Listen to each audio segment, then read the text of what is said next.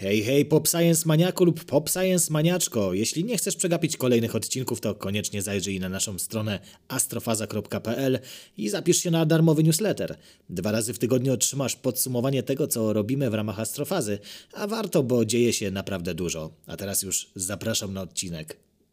Co to znaczy, że cała nasza rzeczywistość, cały wszechświat właściwie składa się z fal?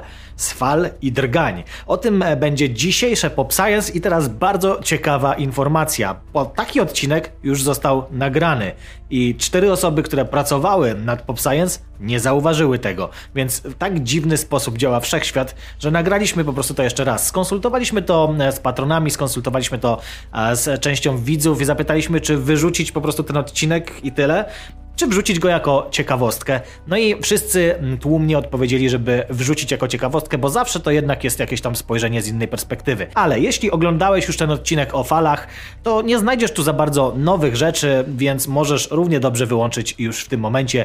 No i cóż, zapraszamy wtedy na kolejne Pop Science, a tych, którzy chcą się zmierzyć z tym tematem jeszcze raz, przypomnieć sobie, no to cóż, miłego seansu.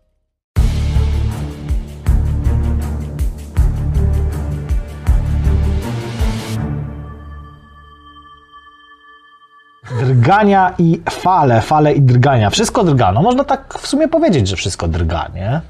Jakby tak nie, nie, nie, nie spojrzeć, czy sobie wejdziemy w skalę mikro, czy sobie gdzieś tam wejdziemy w skalę makro, to nawet jak coś stoi i wydaje się być bez ruchu, to się porusza w ten czy inny sposób. Jego atomy się poruszają no wzajemnie, napędzając. Sieci, sieci krystaliczne, sieci molekularne. Wszystko, wszystko co ma temperaturę. Drga, wszystko, co ma temperaturę powyżej zera bezwzględnego, gdzie definicja zera bezwzględnego jest związana z tym bezruchem, wszystko znajduje się w ruchu, wszystko y, znajduje się w, i to w ruchu takim bardzo, bardzo szczególnym, tym, o którym y, dzisiaj chcemy poopowiadać, a mianowicie w ruchu drgającym. I tutaj yy, myślę, że na początku, już na samym początku, powinniśmy zdefiniować, czym jest y, drganie. Mhm. Ja sobie, ja już ślepy jestem. Myślałem, że wyjmiesz jakiś drgacz, jakiś oscylator. Drgacz, tak. E, ślepy już jestem. E, I, I powiem Ci, że jak, ten, jak te okulary sobie wreszcie kupiłem, mnie pomierzyli, to mam taki komfort teraz z czytania. Ja zacząłem znowu książki czytać. Między tak- wierszami tak... jesteś nawet. Ojej, no ja, jestem, ja wiesz, ja tu wszystko widzę. Boże, tu każdy paproszek widzę. Drgania to są, to są procesy, żeby też jakby nie dobrze to zrozumieć. To są pewne procesy, y, w trakcie których zmieniają się wartości wielkości fizycznych. I to zmieniają się cyklicznie. Czyli wartości najpierw rosną, przechodzą przez jakiś tam punkt równowagi, a potem zaczynają maleć. I w takim właśnie aspekcie i w tego typu sytuacjach my mówimy o drganiach. I teraz, w zależności od tego, czy podlegają temu jakieś procesy rzeczywiście fizyczne, czy też podlegają temu jakieś e, obiekty fizyczne, mhm no to takie, które posiadają właściwości fizyczne, choćby masę, e, no to, to mówimy o, o różnych rodzajach drgań. To mówimy o drganiach e, e, głównie mechanicznych albo o drganiach elektromagnetycznych, chociaż dzisiaj pewnie zahaczymy też o masę, o masę innych drgań, o, o masę innych właśnie procesów, w których zachodzą takie, takie zjawiska. Mhm. Te drgania mechaniczne, od którego myślę, że zaczniemy, od których zaczniemy i które mm, jakby są e, wokół nas i są bardzo często jakby z nami związane, e, często związane z tym wszystkim, co nas otacza, te drgania mechaniczne są bardzo szczególnym przypadkiem drgani, tak? mhm. tak? bo, to, bo to, są, to są te jakby elementy, w których no, przykładem niech będzie wahadło, wahadło czy to to najprostsze w opisie matematyczne, e, czy odpowiadające mu i bardzo często my, jakby to to rzeczywiste wahadło, czyli na sznurku zawieszony jakiś ciężarek, to już jest wahadło fizyczne. Jeżeli pominiemy wszystkie elementy, tylko zostawimy sam ruch drgający, czyli wahania tego właśnie elementu, no to będziemy mieli wahadło matematyczne i my czasami też nie rozróżniamy tych mm. dwóch wielkości bo w szkole nie mówione jest to bardzo jasno, że te Tak. wzory, które nam podają, te takie najprostsze, zresztą za chwilę też pewnie do nich dojdziemy, że te, y, te wzory dotyczą wahadeł matematycznych. Żeby mówić o wahadle fizycznym, to my musimy uwzględnić dużo więcej elementów. Dokładnie. Znaczy ja pamiętam, że była ta definicja wahadła i matematycznego, i wahadła i fizycznego i faktycznie to było jakieś takie niejasne, że Tak.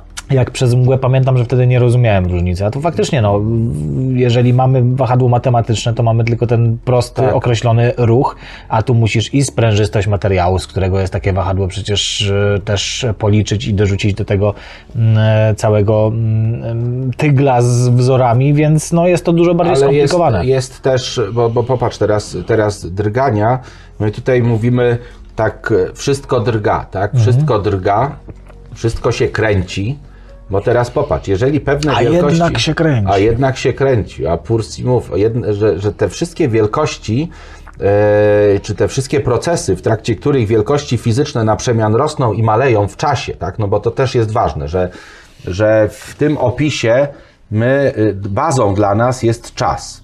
Że z jednej strony mm, my mówimy o drganiach, które są zmianami zachodzącymi w czasie, a z drugiej strony my ten czas definiujemy na bazie tych zmian. Także to też jest wszystko ze sobą bardzo mocno powiązane. Sofizmat Więc- w tak. Macieju. Tak, drgania tych, tych sieci krystalicznych, o czym już mówiliśmy, ale też drgania, e, takie bardzo szczególne drgania, związane z, choćby ze strunami, z jakimiś e, cząstkami powietrza, które de facto tak naprawdę niczym się nie różnią. E, w opisie, jeżeli zamkniemy je w jakimś rezonatorze, nie różnią się niczym od struny. Zresztą sama struna, ona wywołuje powstawanie jakiegoś tam zaburzenia, które też w pudle takiego czy innego instrumentu przeradza się w drgania cząstek powietrza, takie bardzo szczególne i też myślę, że do tego, do tego dojdziemy. E, Ale ważne jest, żeby też e, do, tych, e, do tej definicji takiej teraz przedstawionej drgań, żeby dołożyć też e, różne procesy y, związane nie tylko takie właśnie, jak my sobie wyobrażamy to wahadełko, ale też popatrz, jeżeli to wahadełko my tak rozdygotamy, gdzie ten, ta odległość między punktem A a punktem B, gdzie to wahadło raz w jedną, raz w drugą, to jest dopiero pełne drgnięcie wahadła, tak, czyli zmiana stanu i powrót do stanu wyjściowego. Jeżeli byśmy coraz bardziej, coraz bardziej to wahadło rozkręcali, to ono stanie się takim obiektem, który będzie zataczał nam okrąg. Czyli dochodzimy do tego, że te wszelkie rodzaje ruchów obrotowych też są przykładami drgań. Koła w samochodzie, różne koła zębate, te wszystkie elementy są przykładami drgań. Te drgania wchodzą w relacje ze sobą. I mogą to być drgania, w których zmienia się, nie, zmienia się położenie na przykład o tego elementu w sposób cykliczny, tak jak wahadła. Do góry, na dół, do góry, na dół, do góry, na dół. I to jest też drganie. No, najprostszym przykładem jest e, taki ruch e, wahadełka, takie wahadło sprężynowe, czyli ciężarek na sprężynie, jeżeli go odciągniemy, no to on się No tak, porusza w górę, w dół. Każdy z Was może wziąć sobie linijkę i na stole ją, na stole ją tak, tak zrobić Dokładnie. brzdęk, tak, i, i zobaczyć, jak to ze jak długość tej linijki powoduje, że ta, te, te drgania zmieniają się, Mhm. Zmienia się ich amplituda, ale także zmienia się tempo, w jakim te zmiany zachodzą. Więc wszelkie, rodza- wszelkie ruchy po okręgu są też drganiami. To ja tak mikrospopuję od razu tutaj, żeby tak przełamać smak e, tego naszego ciasta fizycznego.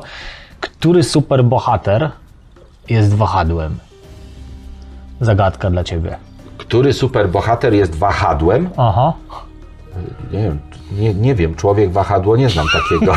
Człowiek wahadło. On, on ma Spider-Man. na, Spider. A, bo on się bujał na tym. Na, I słuchaj, to jest śmieszne, Buja jak się jak byłem, mały, pająk. jak byłem mały, nigdy się nad tym nie zastanawiałem, nie? Dopiero gdzieś tam w komiksach, w grach, w filmach chyba nie spotkałem się z tym, ale że zobacz, on Peter tak Parker... rzeczywiście, ta cykliczność w tym wiesz, poruszaniu się. Ten Peter Parker e, musiał być łebski z fizyki, żeby móc poruszać się bezpiecznie po tak. mieście właśnie w ten sposób. Mimo tych swoich supermocy i wytrzymałości ciała, to mimo wszystko, wiesz, no Ale mógł się zobacz, zabić będąc tego takim typu drgania wykorzystywał też inny, to już nie superbohater, bo on nie miał supermocy. Jego supermocą było to, że y, potrafił się iskać z małpami.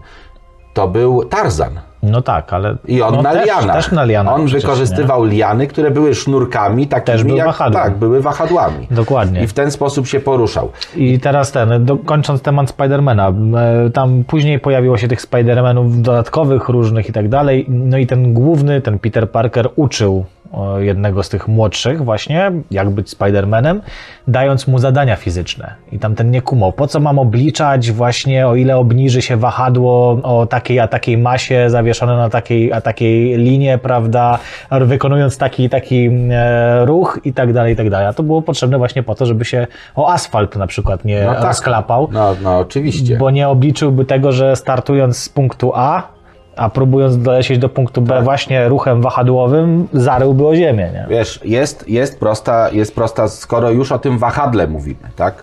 No to jeśli chodzi o, o wahadło, to oczywiście yy, to jest ten element, z którego my możemy z którego my możemy rozpocząć jakby tą taką yy, opowieść o tych różnych parametrach ruchu drgającego, bo najłatwiej sobie to wyobrazić.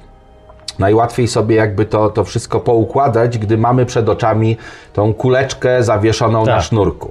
Tak jak już powiedziałem, drganie, pełne drgnięcie wahadła, czyli yy, to, to jest od punktu A do punktu B I z powrotem. i z powrotem, tak? To jest pełne drgnięcie i my możemy w momencie, gdy uruchamiamy to wahadło, gdy puszczamy, możemy włączyć stoper. I gdy wahadło jakby wróci, no to to się nazywa okresem wahadła. Czyli czas trwania jednego, e, jednego drgnięcia wahadła to jest okres. I teraz to wahadło matematyczne, e, ono jest pozbawione wszelkich oporów, więc my możemy na jego ruch, y, czy jego ruch powiązać tak naprawdę z tymi elementami, które tworzą to wahadło. Wahadło jest zawieszone na sznurku o długości Jakiejś jakimś. Mhm. jakiejś, jakieś L, tak powiedzmy.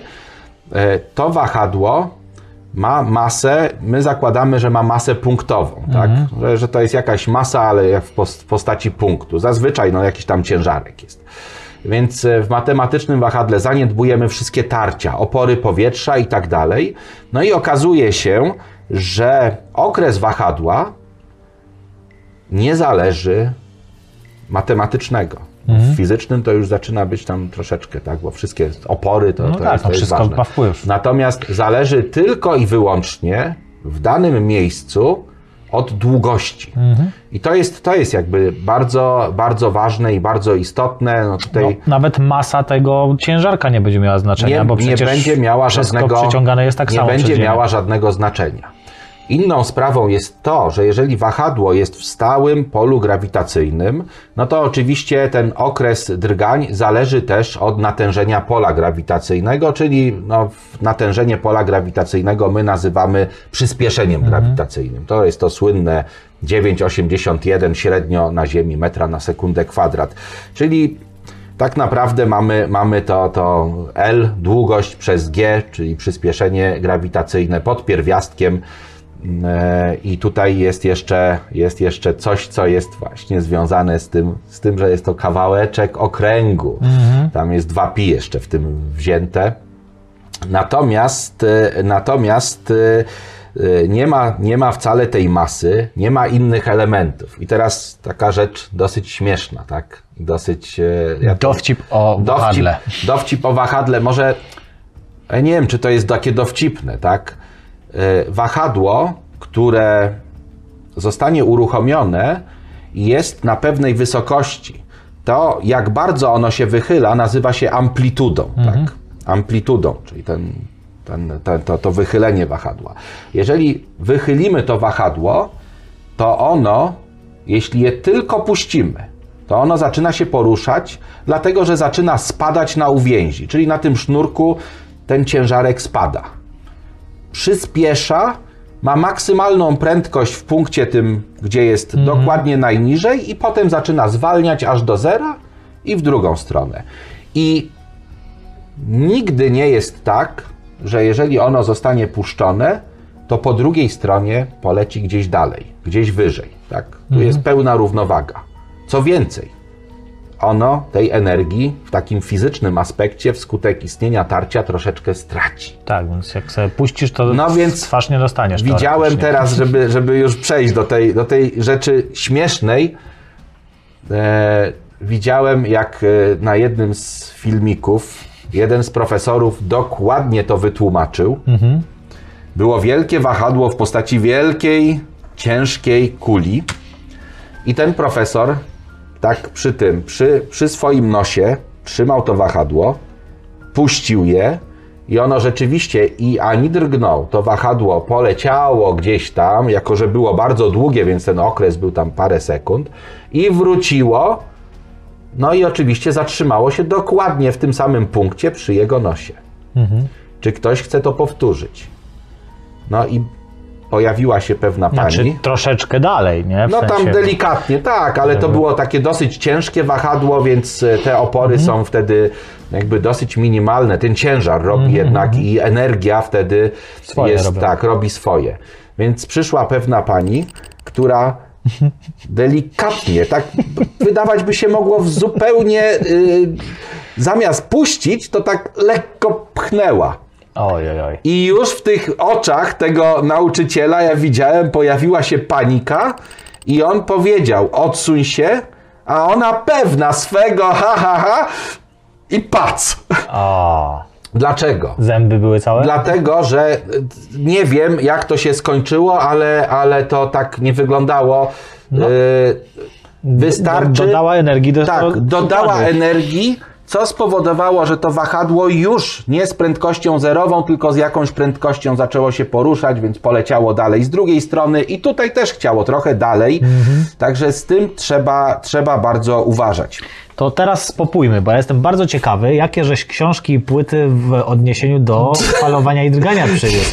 Czy będą bardzo koherentne, czy będę musiał Dobrze, szukać y, powiązań? nie, nie będą, dlatego że dzisiaj y, tak się złożyło, że na chwilę przed przyjazdem tutaj y, przyszła do mnie, bo czekałem na kilka książek, bo było, bo był termin ich wydania był tam określony, więc ja sobie zło- zrobiłem zamówienie w księgarni i tych kilka książek jakby się pojawiło tak, no, y, dokładnie wczoraj. Okej. Ale wziąłem jedną z półki, żeby chociaż coś było a propos. E, ku- Kurta, Kurta Woneguta, e, Kocia Kołyska. E, tutaj to jest, to jest o człowieku, który chce napisać książkę o wybuchu bomby atomowej oraz o, o życiu twórcy. E, Tymczasem trafia na wyimaginowaną wyspę, skąd obserwuje rzeczywistą zagładę Ameryki. Takie, takie przewrotne. Chciał napisać fantastykę, a pojechał na wyspę i, i, i jakby widzi rzeczywistą zagładę. Kocia kołyska. No, tutaj tytuł sam jest, tak? Bo ten ruch drgający, on jest, y, on jest oczywiście tym ruchem wahadła, ale zobaczcie, kołyska, taka zwykła kołyska jest też rodzajem wahadła. Jest też elementem drgającym, który my wykorzystujemy po to, żeby te drgania e, w jakiś tam sposób zadziałały na, na to tam, co w tej kołysce się znajduje, cokolwiek tam jest. Tak? Czy skoro kocia, no to tu akurat kociak, tak? Możemy sobie... Ale może możemy, być też tak. na przykład arbus Tak, albo tutaj niemowlę. y, tutaj jest y, religia, taka, taka re, religia, y, gdzie y, tym aspektem to jest bardzo fajne, tak? Takim najbardziej takim tajemniczym jest, jest z drugiej strony ważnym rytuałem jest dotykanie się stopami. To, też jest, to też jest fajne. Bardzo dobra książka, zresztą u Kurta Vonneguta nie ma książek słabych, a skoro jest Kurt Vonnegut, to a od razu przyznaję, bo te książki przyszły oprócz tej, którą oczywiście przeczytałem już e, i jeszcze innej, którą mam inne wydanie starsze, to y, przyszła y, zupełnie nowa, to jest nowy polski przekład. Ona była wy, wydana już wcześniej, natomiast ja już właśnie e, wyjeżdżając, już stwierdzam, że mam o te 2 cm dika większe, niż więcej półtora. niż półtora. To jest prawda półostateczna. To jest, e, e, to jest e, globalny kataklizm jądrowy. Bombardowani propagandą ludzie stłoczeni w podziemiach, w centrach przemysłowych produkują broń na wojnę, e, przed którą się schronili. Czyli takie, no to zresztą w każdej wojnie jest tak, że wojna jest straszna, ale nie wiem, zmuszani jesteśmy do tego, żeby, żeby się bronią zajmować, tak? I, i, budować, budować kolejną broń. Marzą, by wreszcie wyjść na z, ten zdruzgotany świat. Gdy jednak przywódca jednego z tych mrowisk w tajemnicy wyrusza na rekonesans, odkrywa, że rzeczywistość jest bardziej szokująca niż wszystko, czego mógł się spodziewać. I moi drodzy, Ja o tej książce rozmawiałem przed wyjazdem, e, bo nie czytałem te, tej, tego poprzedniego wydania. Niestety, niestety ani go nie mam, ani nie czytałem tej prawdy Półostatecznej. e, prawdy półostatecznej. E, Tutaj, moi drodzy, też taka, taka historia niezwykła, bo przedmowę w tych książkach z tego wydania Rebisu, Dika, zawsze jest, o, ich jest tyle, tak, tutaj o, tyle. Ja kiedyś, słuchaj, zrobię zdjęcie tej, tej, tej półki mojej, bo już regały właśnie, sobie nie? po, porobiłem. Zrobię zdjęcie z miarką, poukładam wszystkich dików i, I zobaczysz, ile faktycznie jest. I ile faktycznie jest. Ale słuchaj, no y, na pewno takie osiemdziesiątki, jedna osiemdziesiątka pełna, druga osiemdziesiątka do połowy to już jest metr, metr y, dwadzieścia. Metr 30. Metr, no tak, Nie, właśnie, nie, metr- metr metr 20, 20 może być. ale jeszcze porozrzucanych kilka różnych dików wyjdzie półtora metra. Powiem No. Ci, że spokojnie wyjdzie. Musisz je po prostu ze sobą tak, wkładać. musiałbym po, po, położyć je No, wszystkie 30 razem. centymetrów brakuje jeszcze. Tak, ale nie, spokojnie, to te 30 centymetrów w starych wydaniach i w takich innych takich... To e, będziesz miał teraz problem, bo jak będziesz miał nową książkę, to którąś będziesz musiał usunąć, żeby, żeby było, było więcej półtora półtora, metra. E, e, słuchajcie, A bo... wstępu, mówiłeś, że tak, przedmowę wstęp, napisał. przedmowę napisał Jan Maszczyszyn. Mhm. Janek Maszczyszyn niedawno gościł w Polsce na konwencie, na którym ja nie mogłem niestety być. Też wspaniały pisarz. e, Jego jakieś książki tutaj ja pokazywałem, przywoziłem. Mieszka w Australii.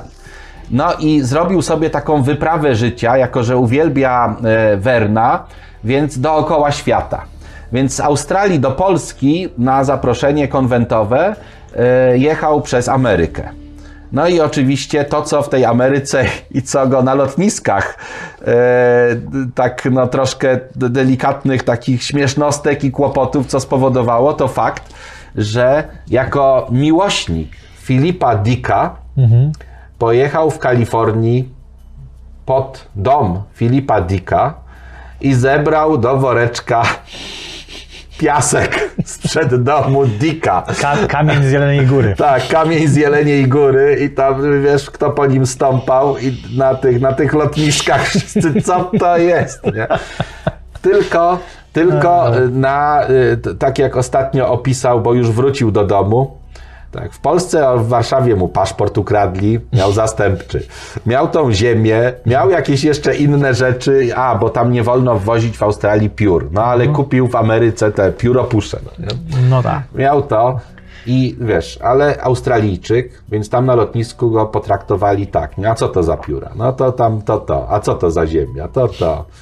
No i ten, ten celnik e, walić, Jedź walić pan. wjeżdżaj. Witamy w domu. Tak, tak go potraktował. Także, także bardzo, bardzo fajna opowieść. I to też, i teraz popatrz. Szukam tu właśnie powiązania, może coś się uda znaleźć, bo ta bomba mm, jądrowa, konflikt jądrowy, no tam też są oscylacje, jakby nie, Nie, patrzeć. wiesz jakie jest powiązanie? Dajesz. Maszczyszyn wyruszył z Melbourne Aha. Do Stanów. i dojechał do Melbourne. Dokładnie. Czyli wykonał jedno pełne drgnięcie Tak. Jeden okres. wokół jeden okres. Gdyby teraz mu się to spodobało, to mógłby być w takim ruchu nieustannym, ale on tylko jeden, tak jak wahadło. Możemy zatrzymać po jednym okresie. Więc Czyli popatrzcie, Maszczyszyn jest wahadłem idealnym. tak, wahadło idealne. Tak, waha, Nową waha się, czy, czy zjeść ogórka, czy nie. Dokładnie. To wróćmy do wahadeł. I... Wróćmy do wahadeł i teraz, bo ten, bo cały czas wiesz, mnie, mnie bo za chwilę przejdziemy do innego aspektu, który jest równie ważny i równie, y, myślę, tutaj istotny, ale teraz biorąc te, waha, te wahadła. I teraz wyobraź sobie, y, bo, bo, bo jest to takie, takie ścisłe połączenie właśnie tego ruchu, gdzie wielkość rośnie i maleje, jakakolwiek, co zmienia się w czasie. I teraz y, takim przykładem, chyba najbardziej wydawać by się mogło oczywistym, jest, y, jest y, tych, tych właśnie kwestii związanych z wahadłami. Jest oczywiście zegar, gdzie wahadło jest tym to, to, to należy mówić wiele razy, bo ja, ja doskonale zdaję sobie sprawę, mam nadzieję, że Wy absolutnie nie. Natomiast ja wiem, że jest wiele osób, które dzisiaj już chyba nie ma za dużo y, zegarów wahadłowych, tak? gdzieś tam wyeksponowanych. Kiedyś to było bardziej oczywiste, ale są ludzie, którzy nie do końca wiedzą. Wahadło jako ten element, gdzie w sposób bardzo szczegółowy możemy wyznaczyć przez znajomość długości, możemy wyznaczyć i sterując długością, na, ustawiając wręcz te tam dziesiąte milimetra, tak, kręcąc jakimiś małymi śrubkami, my ustalamy jaki będzie okres wahadła. Wahadło jest tym elementem w zegarach wahadłowych, które mówi, w cudzysłowie, mówi do zegara, jak mają się te kółka zębate kręcić. Tam są specjalne mechanizmy wychwytu, które przy każdym wahnięciu pozwalają zegarowi na przesunięcie tych trybików, tych, tych kółek zębatych tam o jeden ząbek przy każdym wahnięciu. No i wiedząc ile trwa wahnięcie, wiedząc jak te kółka zębate są zbudowane, my tworzymy mechanizm, gdzie na końcu tego mechanizmu jest display, czyli tarcza ze wskazówką godzinową, minutową, czasami też No tak. sekundową. A wahadło daje nam wahadło wzornik daje czasu. nam, jest wzornikiem czasu. I do tego jeszcze za chwilę będziemy, i o tym należy pamiętać, że wahadło, mimo że my czasami widzimy, że jak rozbujamy wahadło, to ono się dosyć długo buja, że temu wahadłu my musimy dać jakąś energię, my musimy je pchnąć, to w zegarach wahadło nie jest źródłem energii pracy zegara. W zegarach czysto mechanicznych jest to albo opadający ciężar, te szyszki takie słynne w zegarach z kukułką, albo jakieś inne, bądź też energia też potencjalna zgromadzona w sprężynie. To jest, to jest bardzo, bardzo ważne i istotne. mnie jedno, bo to, to wahadło musi być jakoś wspierane jeszcze mechanicznie, żeby zachowało swój okres, no bo gdybyśmy je tak puścili, to przez to, że to nie jest matematyczne Ono jest- wahadło, tylko fizyczne, ma opory i by nam stanęło, nie? wychwyt jest takim elementem, który powoduje, że wahadło w jednej pozycji otwiera niejako drogę i koło zębate, które ma źródło napędu, Mhm. ono przesuwa i popycha ten wychwyt. Okej. I to jest takie, takie właśnie działanie, te kółka zębate, one z jednej strony wychwyt je y, nimi steruje, a z drugiej strony one przekazują troszeczkę tej Czyli energii. to taka pani, która dodała trochę tej energii Tak, jest tam, tam tak to, jest, to jest dokładnie i za każdym razem tak jest. Oczywiście może to być taki czysto mechaniczny element, natomiast w tych najbardziej precyzyjnych zegarach wahadłowych, tutaj zachęcam, jeżeli zawsze staram się reklamować e, takie ciekawe miejsca, jeżeli będziecie kiedykolwiek w Olsztynie, to tam jest wieża obserwatorium na ulicy Żołnierskiej i tam na pierwszym piętrze znajduje się wciąż działający zegar Shorta, mechaniczny, wahadłowy zegar, w którym są dwa wahadła. jedno, które jest wzorcem częstotliwości i tam już nie ma wychwytów żadnych, ono jest po prostu zawieszone bardzo precyzyjnie, tam jak, jakby się popatrzyło, bo ono jest w takim kloszu, w takiej rurze, tubie Mhm. bardzo ładnej, miedzianej, z kloszem, tam jest próżnia w środku, znaczy próżnia, no Na tyle, na ile znaczy, tak naprawdę nie jest, no bo tam nikt o to już teraz nie dba. E, i, e, ale jest jeszcze oryginalna pompka do od, odpompowywania tego klosza. Natomiast jest ono bardzo precyzyjnie wyważone. Tam są takie e, o, o, o ciężarze dziesiąty, dziesiątych części grama, takie, takie ciężarki tak, zastosowane też. Tylko, że tam tym czymś, co popycha to e, wahadło, jest. Yy, elektromagnetyzm, jest prąd. Bo to jest zegar mechaniczny, ale wspomagany elektromagnetycznie. I tam jest taki bardzo prosty trik, że to wahadło główne, to master, to, które daje częstotliwość, ono jest napędzane magnesem, tak? czyli taki magnes. Jak ono się tu pojawia, to magnesik tak, tak. I, ono, a, I z powrotem, tak. E, I, I tak samo są napędzane zresztą w, w centrach nauki, w Centrum Nauki w Warszawie albo w Centrum Nauki w Olsztynie, które też we wrześniu już będzie otwarte wahadła e, Foucault, takie do pokazywania, że Ziemia się kręci. E, Też tak są napędzane. I jest de- delikatny taki mechanizm elektromagnetyczny, gdzie to wahadło powoduje, że powstaje impuls elektryczny, który trafia do drugiego wahadła i tam prąd powoduje, że powstaje właśnie też siła magnetyczna i popycha i tonizuje drugie wahadło. I tam jest tak raz na pół minuty jest taki właśnie taki mechanizm, który stabilizuje, czyli jedno wahadło master rządzi drugim, które się nazywa slave. A to drugie z kolei napędza mechanizm. Znaczy napędza w sensie mm, pokazuje jak ma się No ten tak. czas, czas e, na tych kołach zębatych e, Zachowywać. ma się zachowywać. Czyli jak najbardziej fizyczne wahadło chciał twórca i konstruktor zbliżyć do wahadła matematycznego Tak, w tym przypadku. tak. Po to, żeby, żeby stworzyć idealny wzorzec częstotliwości. Idealne drgania. Tak, i teraz, i teraz e, do czego tutaj zmierzam? Ano do tego, że jeżeli teraz wyobrazimy sobie to, co już pokazywałem, na przykład niech to będzie tłok w silniku spalinowym samochodu, albo tam w silniku parowym, tak, parowozu. I niezależnie od tego, co tam napędza ten tłok, no to wiadomo, że jest to pewien ruch drgający w górę, w dół, albo tam to zależy, jak jest to ustawione. Tir zaraz za, za ten Tak. trąbi. Eee, A to też jest, zobacz, a to, i tam też jest mnóstwo tych drgań. To jest, Dokładnie. wszędzie są drgania. Jak, jak zaczniemy tego szukać, ale zobacz, ta rączka, tutaj ten, ten, to coś, co jest do tłoku podłączone, nie jest podłączone na sztywno, tylko może tak się, o, tak, tak Uginać. się uginać. Więc jak tłok idzie w dół, to się ugina tak, a jak idzie w górę, to tak. I już widzisz, Tak. że ten łokieć, on tak naprawdę, końcówka zatacza okrąg. Czyli jeden ruch, ruch posuwisto-zwrotny przechodzi w ruch po okręgu.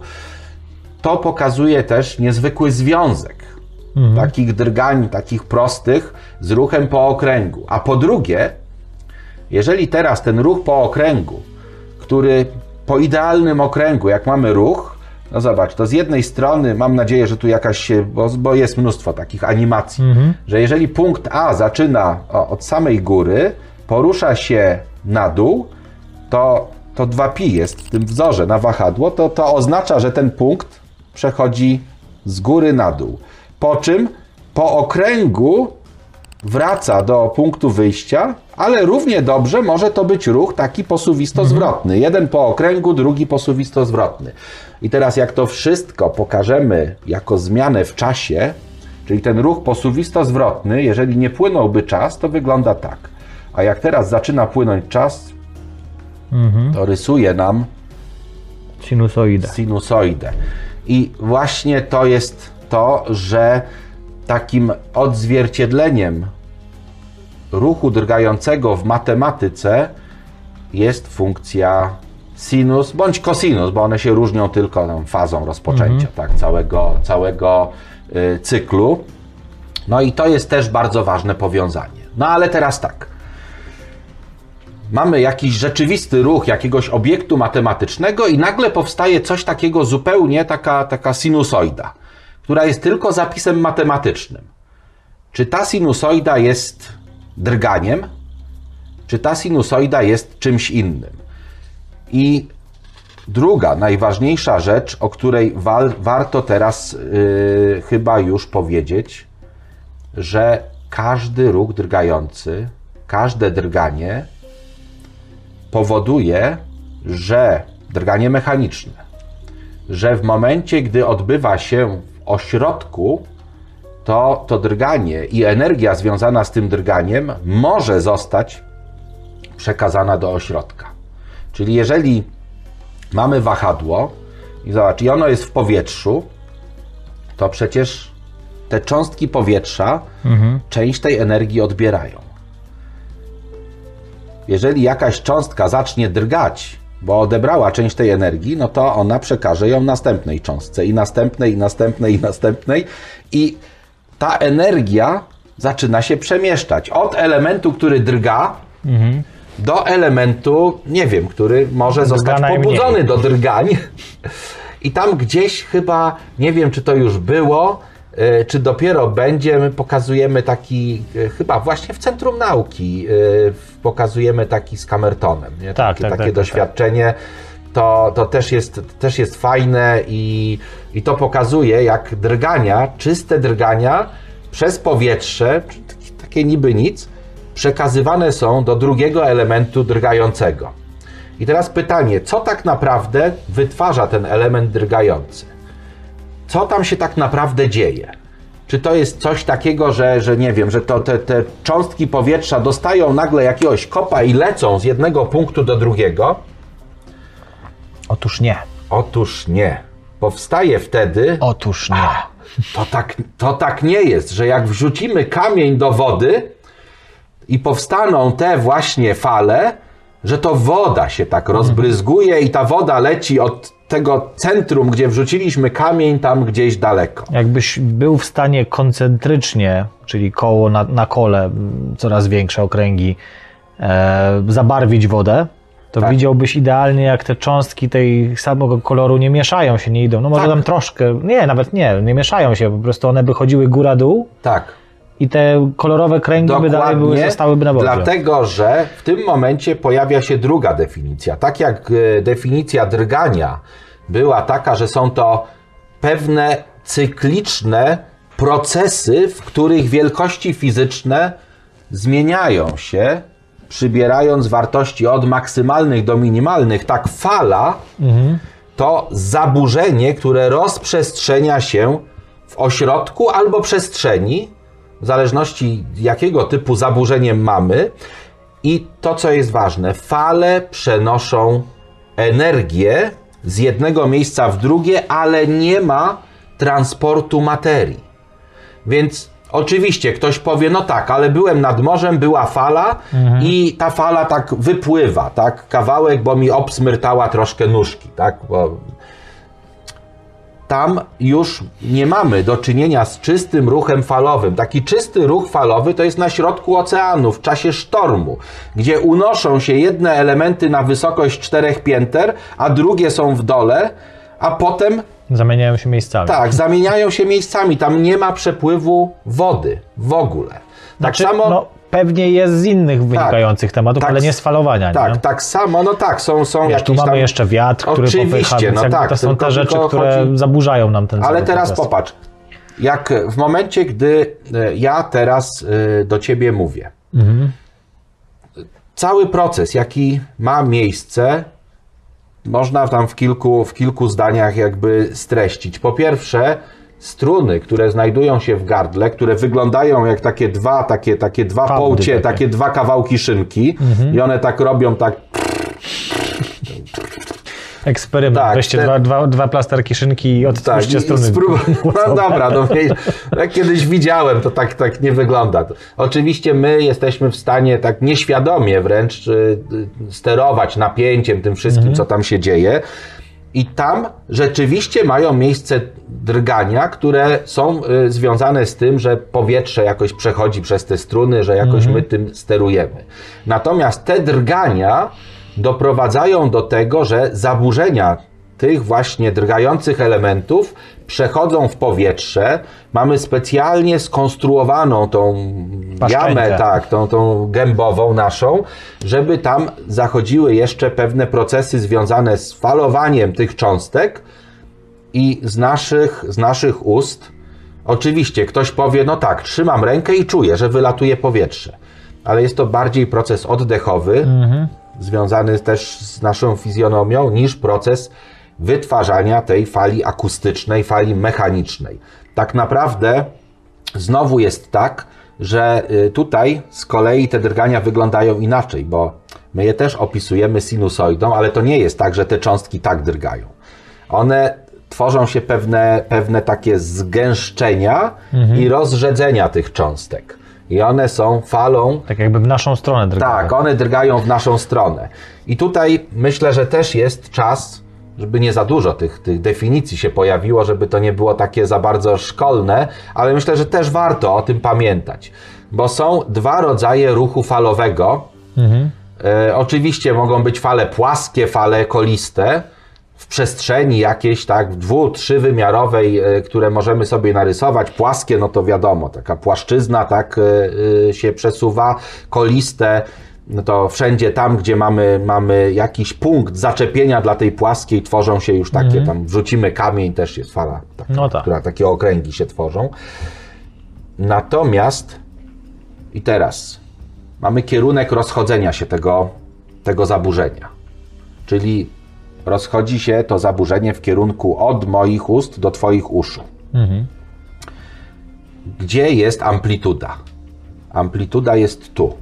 Czyli amplituda jest w kierunku rozchodzenia się fal. I w tym momencie, jeżeli amplituda pokrywa się z kierunkiem rozchodzenia się fal, to mówimy, że są to fale podłużne. A teraz weźmy inny przykład, który jest też bardzo łatwy do pokazania. Możecie sami go odtworzyć. Mając jakiś chodnik w domu, albo sznurek, albo sznur od przedłużacza, możecie zrobić tak, że podrgajcie tym sznurem. Zróbcie taki, taki takie, takie smyrnięcie jak albo tym dywanem, tak. I zobaczycie, że oczywiście dywan pozostanie na miejscu, albo sznurek, natomiast pojawi się taki garb, który przez całą długość, jeśli dobrze to zrobicie, sobie aż do końca przeleci. To będzie wunsz. Ano, panie, ano, wunsz. E, I, i takiego, ta, takie zaburzenie, zobacz, powoduje, że ten sznurek odkształca się, ale nie odkształca się wzdłuż kierunku, tylko w poprzek. Że kolejne elementy No, wygląda jak sinusoida taka Tak. i biegnąca sobie. Tak, jakbyśmy zaczęli tak drgać miarowo, to powstanie taka, taka właśnie sinusoida. I odkształcenie jest w poprzek w stosunku do kierunku i wtedy mówimy o falach poprzecznych. Czyli dźwięk, fala akustyczna to jest, To jest fala, tu, tu, tu, tu, tak, fala podłużna. Zresztą popatrzcie, e, dla tych, i zaraz przejdziemy do, myślę, do spopowania delikatnego, bo to też się wiąże. Jeżeli y, wśród Was jest ktoś, kto, y, nie wiem, jak młodsi, może rodzice, albo, albo jacyś znajomi, albo Wy, no jeżeli macie jakieś kolumny głośnikowe. I w tych kolumnach zazwyczaj jest taki duży głośnik basowy. Ten głośnik działa dokładnie tak samo jak nasza jama gębowa, tak? Bo wychodzą z niego takie zaburzenia. Zobaczcie, tam pięknie to wygląda, bo ten głośnik odchyla się w naszym kierunku i on wypycha niejako to powietrze, wypycha to zaburzenie. I tak jak w głośnikach średnio czy niskotonowych tego nie widać, bo one za szybko działają, bo to już jest, to już są setki razy na sekundę. Tak samo, tak w tych głośnikach e, niskotonowych, tam mamy no, kilkadziesiąt razy na sekundę, kilkadziesiąt drgnień i czasami, Czasami widać czasami widać te odchylenia. Czyli tutaj ta membrana będzie takim oscylatorem wprawiającym cząstki nie tyle w ruch, co przekazujące im energię, a te już przekazują je kolejnym Tak. cząstkom przed sobą, Tak, kolejnym bo to jest, to sobą. jest dokładnie tak, że to jest przekazywanie tej energii No i ta- kolejnym jakby elementem, elementom. I tu trzeba pamiętać od razu też, że energia ta ulega rozproszeniu po pewnym A czasie. oczywiście. Dlatego kilkanaście metrów dalej, czy tam kilkadziesiąt powiedzmy metrów dalej, no już tak raczej nie słyszymy, co tam dwójka ludzi ze sobą mówi. Słyszymy pewnie jakieś jeszcze tam dźwięki, któreś te tony do nas docierają, Tak. ale już ciężko jest usłyszeć, o czym takie dwie osoby rozmawiają. Ale Ale z 100 takimi- metrów dalej już pewnie nawet nie Ale, będziesz słyszał, że ale z takimi falami można robić różne rzeczy. I o tym też mam nadzieję za chwilkę sobie porozmawiamy. Natomiast y, też parę przykładów jakby takich czysto astrofizycznych Mhm. też powinno się pojawić, no bo jesteśmy w astrofazie, ale proponuję teraz Spopójmy. spopójmy, e, spopójmy, bo y, tak, po pierwsze, po pierwsze y, to jest y, to jest y, człowiek nazywa się Thriwell. Thriwell, który y, jest takim amerykańskim muzykiem y, awangardowym, można powiedzieć, elektronicznym, bo gra na instrumentach elektronicznych. Y, Natomiast y, od razu mi się to skojarzyło, bo tu jest Scrapping Fetus of. On dużo różnych y, tych ma y, takich projektów, które nazywa. Wszystkie są wokół fitus. Y, Wokół Fitus płodu. to jest płód, tak. To, to nie jest może fajne, bo muzyka nie jest też łatwa. E, Muzyka aczkolwiek- brzmi mniej więcej jak właśnie zeskrobywanie tegoż z, z koła, bo tak, się Tak. nazywa. Y, Na tej płycie jest, i to chyba kiedyś już o tym mówiłem, i y, tak mi się jakoś, a może nie tutaj, jest moim zdaniem jedna z najlepszych piosenek pokazujących y, wojnę w Polsce. Nazywa się I'll Meet You in Poland, Baby. No proszę bardzo. O, y, jak to 1 września Niemcy napadli na Polskę. A tu nawet są niemieckie kaski. No, Tak, tak, bo to jest, to jest taka, no, jest taka dosyć. No ale jest scrapping fetus off the wheel. Czyli nie wiem, jak to zeskrobany z walca. Z koła po Z prostu. koła, no. no. e, czyli, I to jest czyli, ten ho, hole, tak? Tak, i płyta się nazywa Hall. To jest projekt, tak? Bo Okej. wokół tego Fitus. E, Fitus Excelsis Deluxe, są jakieś takie dziwne, dziwne projekty i pra, praktycznie każda płyta A tu są kawałki, okej. Tak, tutaj na początku. Jest I'll Meet You in Poland, Baby. Mhm. E, I, jest, e, I tam jest nawet taki wręcz ten, taki przemarsz tych wojsk z niemieckimi jakimiś takimi Ale no, jest tu, głosami. jest tu napisane, jest water torture, tortura wodna, dziewiąty kawałek, a o wodzie mówiliśmy, że tam się fale rozchodzą, więc tak, też więc powiązanie jest. Wszystko jest absolutnie. No to jeszcze, to jeszcze, e, jeszcze jedna płyta. Jedna z chyba z e, najbardziej charakterystycznych. E, Nie wiem, e, tak, o teraz to widać. E, To jest Joy Division Unknown Pleasure. Chyba jedna z ich najbardziej znanych, z najbardziej znanych płyt. No i tutaj przy tej płycie to jest taka płyta. Ja nie wiem, jaki ten rodzaj. To nowa fala, taka brytyjska była. Taka taka lekko punkowa muzyka, chociaż Jakiś New Romantic, New taki, Romantic, coś jak- takiego dziwnego. to jest przyjemna muzyka, naprawdę się dobrze tego słucha. Ci, którzy lubią rocka, y, tak, jak, jak to. Natomiast y, wiele osób nosi koszulki, no bo płyta jest bardzo znana, to jest ikoniczna płyta. Natomiast y, mało osób wie, co to jest. W zależności od wydania, to na niektórych płytach jest to większy obrazek, to jest akurat chyba polskie wydanie, tak, to jest Ale to to, zaprośmy są od razu do, do odcinka, w którym wyjaśnimy, co to jest, bo to są fale oczywiście, więc tutaj jakby się To wygląda jak fale. tak, wygląda jak fale. I jest to poniekąd- związane z ruchem falowym, y, Tak. to znaczy inaczej, z ruchem cyklicznym, czyli z drganiami. Dokładnie. A jak chcecie się dowiedzieć dokładnie, co to jest i skąd taki tutaj pomysł na tę okładkę, to sobie w opisie tego filmu i w zakładce z kartami macie link do filmu, w którym to wyjaśniamy. Znakomicie. To już teraz nie będziemy mówić. Nie. Potem coś się może na ten temat pojawi, ale To jest, proszę ciebie, Joy Division to jest post-punk, new wave, cold No. wave, dark wave. Także dużo fal swoją drogą. tak. Dokładnie. Dobrze. Drogi, drogi panie, To zanim przejdziemy dalej, to ja Ci chciałem koszulkę oferować. Starship, Starship też robi dużo fal, mój drogi, więc proszę bardzo, o matko. Zaraz... obyś, oby Twoje marzenia leciały w kosmos daleko, hen, szeroko, właśnie jak Starship, miejmy nadzieję, też kiedyś poleci. Y, rozumiem, że to się nosi tak. Tak, dokładnie. O. Piękna sprawa. Czy mógłbyś sprzedać mi trochę przypraw? Wyglądasz jak sprzedawca na targu gdzieś w. Nie wiem gdzie, może w Turcji gdzieś, Turcji właśnie tak myślę właśnie jak, albo w Arabii gdzieś No. bardziej, nie? Także. Panie u mnie najtańsze, El, panie u mnie najtańsze. El Leszku, co tam mamy dalej? E, więc to, co Leszek, jest... Leszekech ech, lel. Więc to, co jest ważne, my już mówiliśmy, dziękuję bardzo. E, e, To, co, to o czym już, e, już mówiliśmy, a więc ruch drgający powoduje, że jeżeli mamy odpowiedni ośrodek, ośrodek materialny, mówi się ośrodek sprężysty, no to w tym ośrodku rozchodzi się fala, czy to podłużna, czy to poprzeczna. Takim ośrodkiem jest woda, takim ośrodkiem jest jakiś tam Materiał. stół, metal. I Szyna teraz, i, teraz, I teraz pytanie, czy ta fala rozchodzi się zawsze tak samo? W sensie pytasz o prędkość, czy o co? No, różne jakby parametry, o różne Nie no. elementy związane z tą falą. Skoro brzmi inaczej, to musi się w inny sposób rozchodzić. No i tutaj jest, i tutaj jest y, dosyć ważne to, w jaki sposób energia z jednego elementu do drugiego, jak szybko może być przekazana, jak dużo czasu potrzebuje ten jeden element, żeby przekazać energię do drugiego elementu. I tutaj od razu inna rzecz, która też mi wchodzi do głowy, a więc rezonans mechaniczny.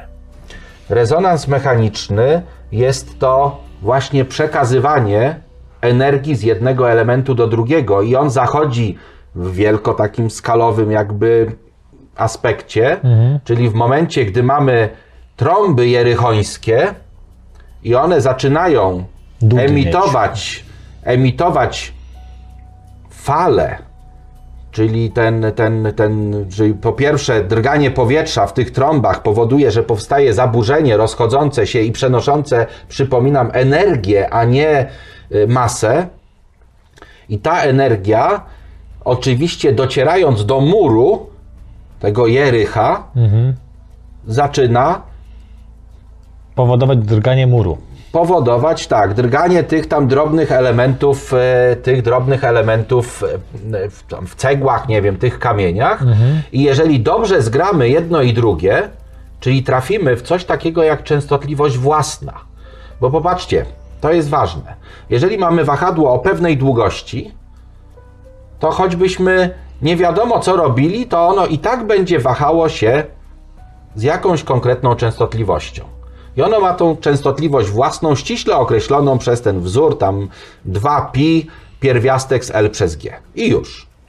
Jeżeli chcemy inną częstotliwość, to inaczej. I wszystkie elementy mają też jakąś taką częstotliwość własną. Jeżeli my z tym naszym zewnętrznym źródłem energii trafimy w tą częstotliwość własną, to możemy rozedrgać to wszystko. Na przykład szkło może ulec zniszczeniu, jak się je w odpowiedni rezonans wprowadzi. Przecież rezonans y, y, też powoduje, że kręcąc Tak, tak, po tak, kieliszku palcem, on zaczyna drgać, bo my przekazujemy mikrodrgania, przekazujemy do szkła, ono zaczyna całe drgać i nagle my to słyszymy. Nagle jest to tak duża energia, że już wpływa na nasze uszy i te tam te różne tam elementy w naszych uszach zaczynają, zaczynają słyszeć. Więc te trąby jerychońskie, ich zasad, za, nie wiadomo czy były, tak? No ale, ale wyobrażamy sobie, że były po to i były tak skonstruowane, żeby tę częstotliwość własną murów móc przekazać i spowodować, że te mury zaczynają drgać, drgać tak bardzo, aż się skruszą. Ja myślę, że jakby była taka broń soniczna, to chyba w wielu innych przypadkach byśmy o niej słyszeli, także Myślę, raczej to znaczy, mit. y, to znaczy i teraz tak, i teraz uwaga. Kolejny przykład, a potem przykład, który e, może nie wiem, czy, czy, czy się uda, na pewno link tam pod, podłączymy. E, natomiast przykład, pier, przykład pierwszy. Auto bo tu chodzi też o rezonans, o te zjawiska związane z falami, y, o rezonans. Auto grzęźnie nam w jakimś błocie. No i co teraz trzeba zrobić, żeby to auto z błota wydostać? Wezwać strongmana, który weźmie i ręką to auto popchnie. Ale jeżeli nie mamy akurat pod ręką strongmana, to co można zrobić? Trochę do przodu, trochę do tyłu, trochę do przodu, trochę do tyłu, ale A na najlepiej, coś. najlepiej nie, ustalić częstotliwość własną. Czyli osoba, która będzie w aucie, musi delikatnie tym gazem działać, a osoba, która jest na zewnątrz, wcale nie musi używać nie wiadomo jak wielkiej siły. Tylko w momencie, gdy to auto troszkę się posuwa do przodu, dołożyć. I za każdym razem dołożyć. I zobaczcie, to jest jak z huśtawką. Nie musimy od razu jej wynosić nie wiadomo jak wysoko, tylko za każdym razem delikatnie. Delikatnie, jeżeli nie poprzestaniemy, to ta huśtawka może zacząć być niebezpieczna. Jak tam to dziecko siedzi, tak To może mieć- może mieć problem. Nagle wyleciało jak z A katapulty. do czego mieliśmy tu link Y, dać? y, Poczekaj, już ten, już, Okej, już do, tego, do tego zmierzam i teraz popatrz. Ten rezonans to są właśnie te, to drobne działanie, które powoduje, że jak my zgramy te częstotliwości własne, to niewielkim wydatkiem sił my możemy doprowadzić do tego, że amplituda rośnie tak dalece, że nagle jest buch.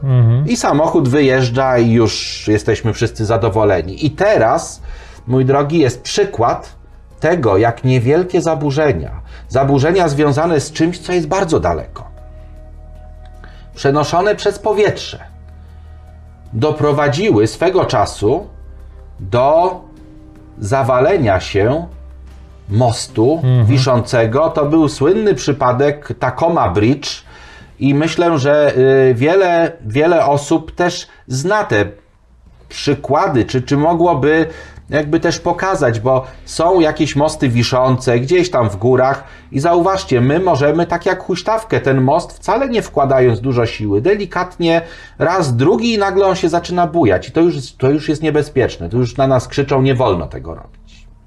Tacoma Bridge był mostem wiszącym wielkim, po którym jeździły samochody i ciężarówki. I nagle okazało się, że on się zaczął bujać. Mimo, że był stalowy, podwieszony na gigantycznych linach. Co spowodowało to bujanie? Wiele kilometrów dalej, na oceanie był, czy tam w morzu był, był może nie tyle, że sztorm, tylko duże fale. I te fale właśnie w ten sposób działały. I na skutek tego falowania morza powstało to zaburzenie w powietrzu. Oczywiście o częstotliwości takiej, że nikt tego nie słyszał, bo my mamy pewne ograniczenia co No do tej, tak. tych ilości drgań i powstających fal, które mogą na nasze uszy działać, więc nikt tego nie słyszał, ale słyszał to ten most, który, jak się okazało, miał dokładnie taką długość i dokładnie takie parametry, że te delikatne takie smyrtnięcia, takie delikatne, e, tak o, tutaj leciutko, leciutko, leciutko, leciutko i coraz bardziej oj, o, urwało się. Tak samo ten most. I e, myślę, że, że link, link tam się gdzieś znajdzie, bo dorzucimy. na YouTubie jest taki filmik, który pokazuje i co więcej, ten most się zawalił. Co więcej, Poskręcał się jak ta normalnie. katastrofa, bo teraz popatrzcie też, y, że e, jak idą jakieś tam oddziały wojskowe, to przez żaden most żołnierze nie przechodzą krokiem marszowym. Dlatego, że ty w tych małych mostach to się o tym jakby nie myśli. Duże oczywiście bierze się to pod uwagę. Tam są takie antyrezonatory, że jak jakieś drgania, nawet gdyby powstały, to są natychmiast wygaszane. Natomiast przy tych małych mostach jednak, wiesz, łup, łup.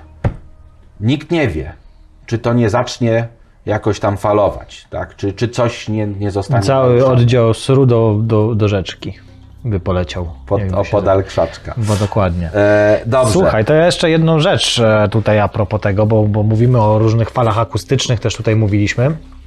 I jest taki, nie wiem czy można to mitem nazwać, taką ciekawostką bardziej. Mówi się o tym, że wiesz, jakby to natężenie tej, tej fali, ta moc właściwie tego, tej, tej, tej fali, no to są, jest w decybelach liczona, jeżeli chodzi o akustyczną e, falę.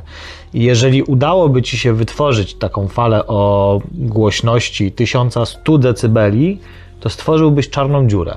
Bo tej energii byłoby tak dużo, że kompresując jakąś tam, prawda, powietrze Mój i tak drogi. dalej byś wytworzył. 1100 decybeli to już jest taka wartość, bo to jest eksponencjalne. To, to. Tak. jest jakby prawie, no nie powiem, że nieskończona.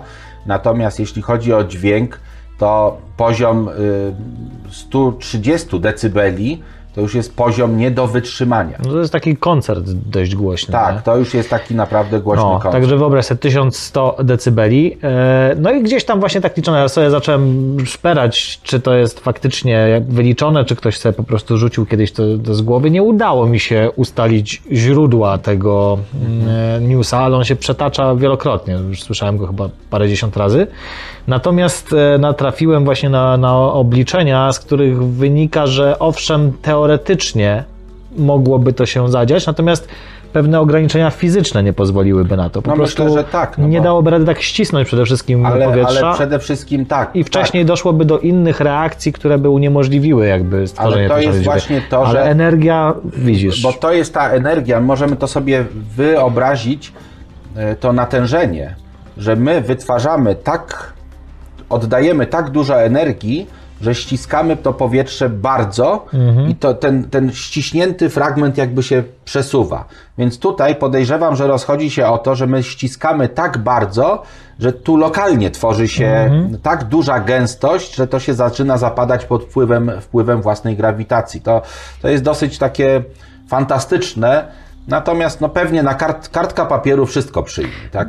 Dokładnie, o to chodzi. Na papierze czarna dziura wychodzi, w praktyce jak zaczęto, to, to trochę jak z tym właśnie wahadłem matematycznym a fizycznym, jak zaczęto uwzględniać pewne prawa fizyki, które są no nie, nie, nie, nieubłagalne w tym kontekście, to doszło, że owszem, przy 800 tam kilkudziesięciu decybelach udałoby się stworzyć materię neutronową.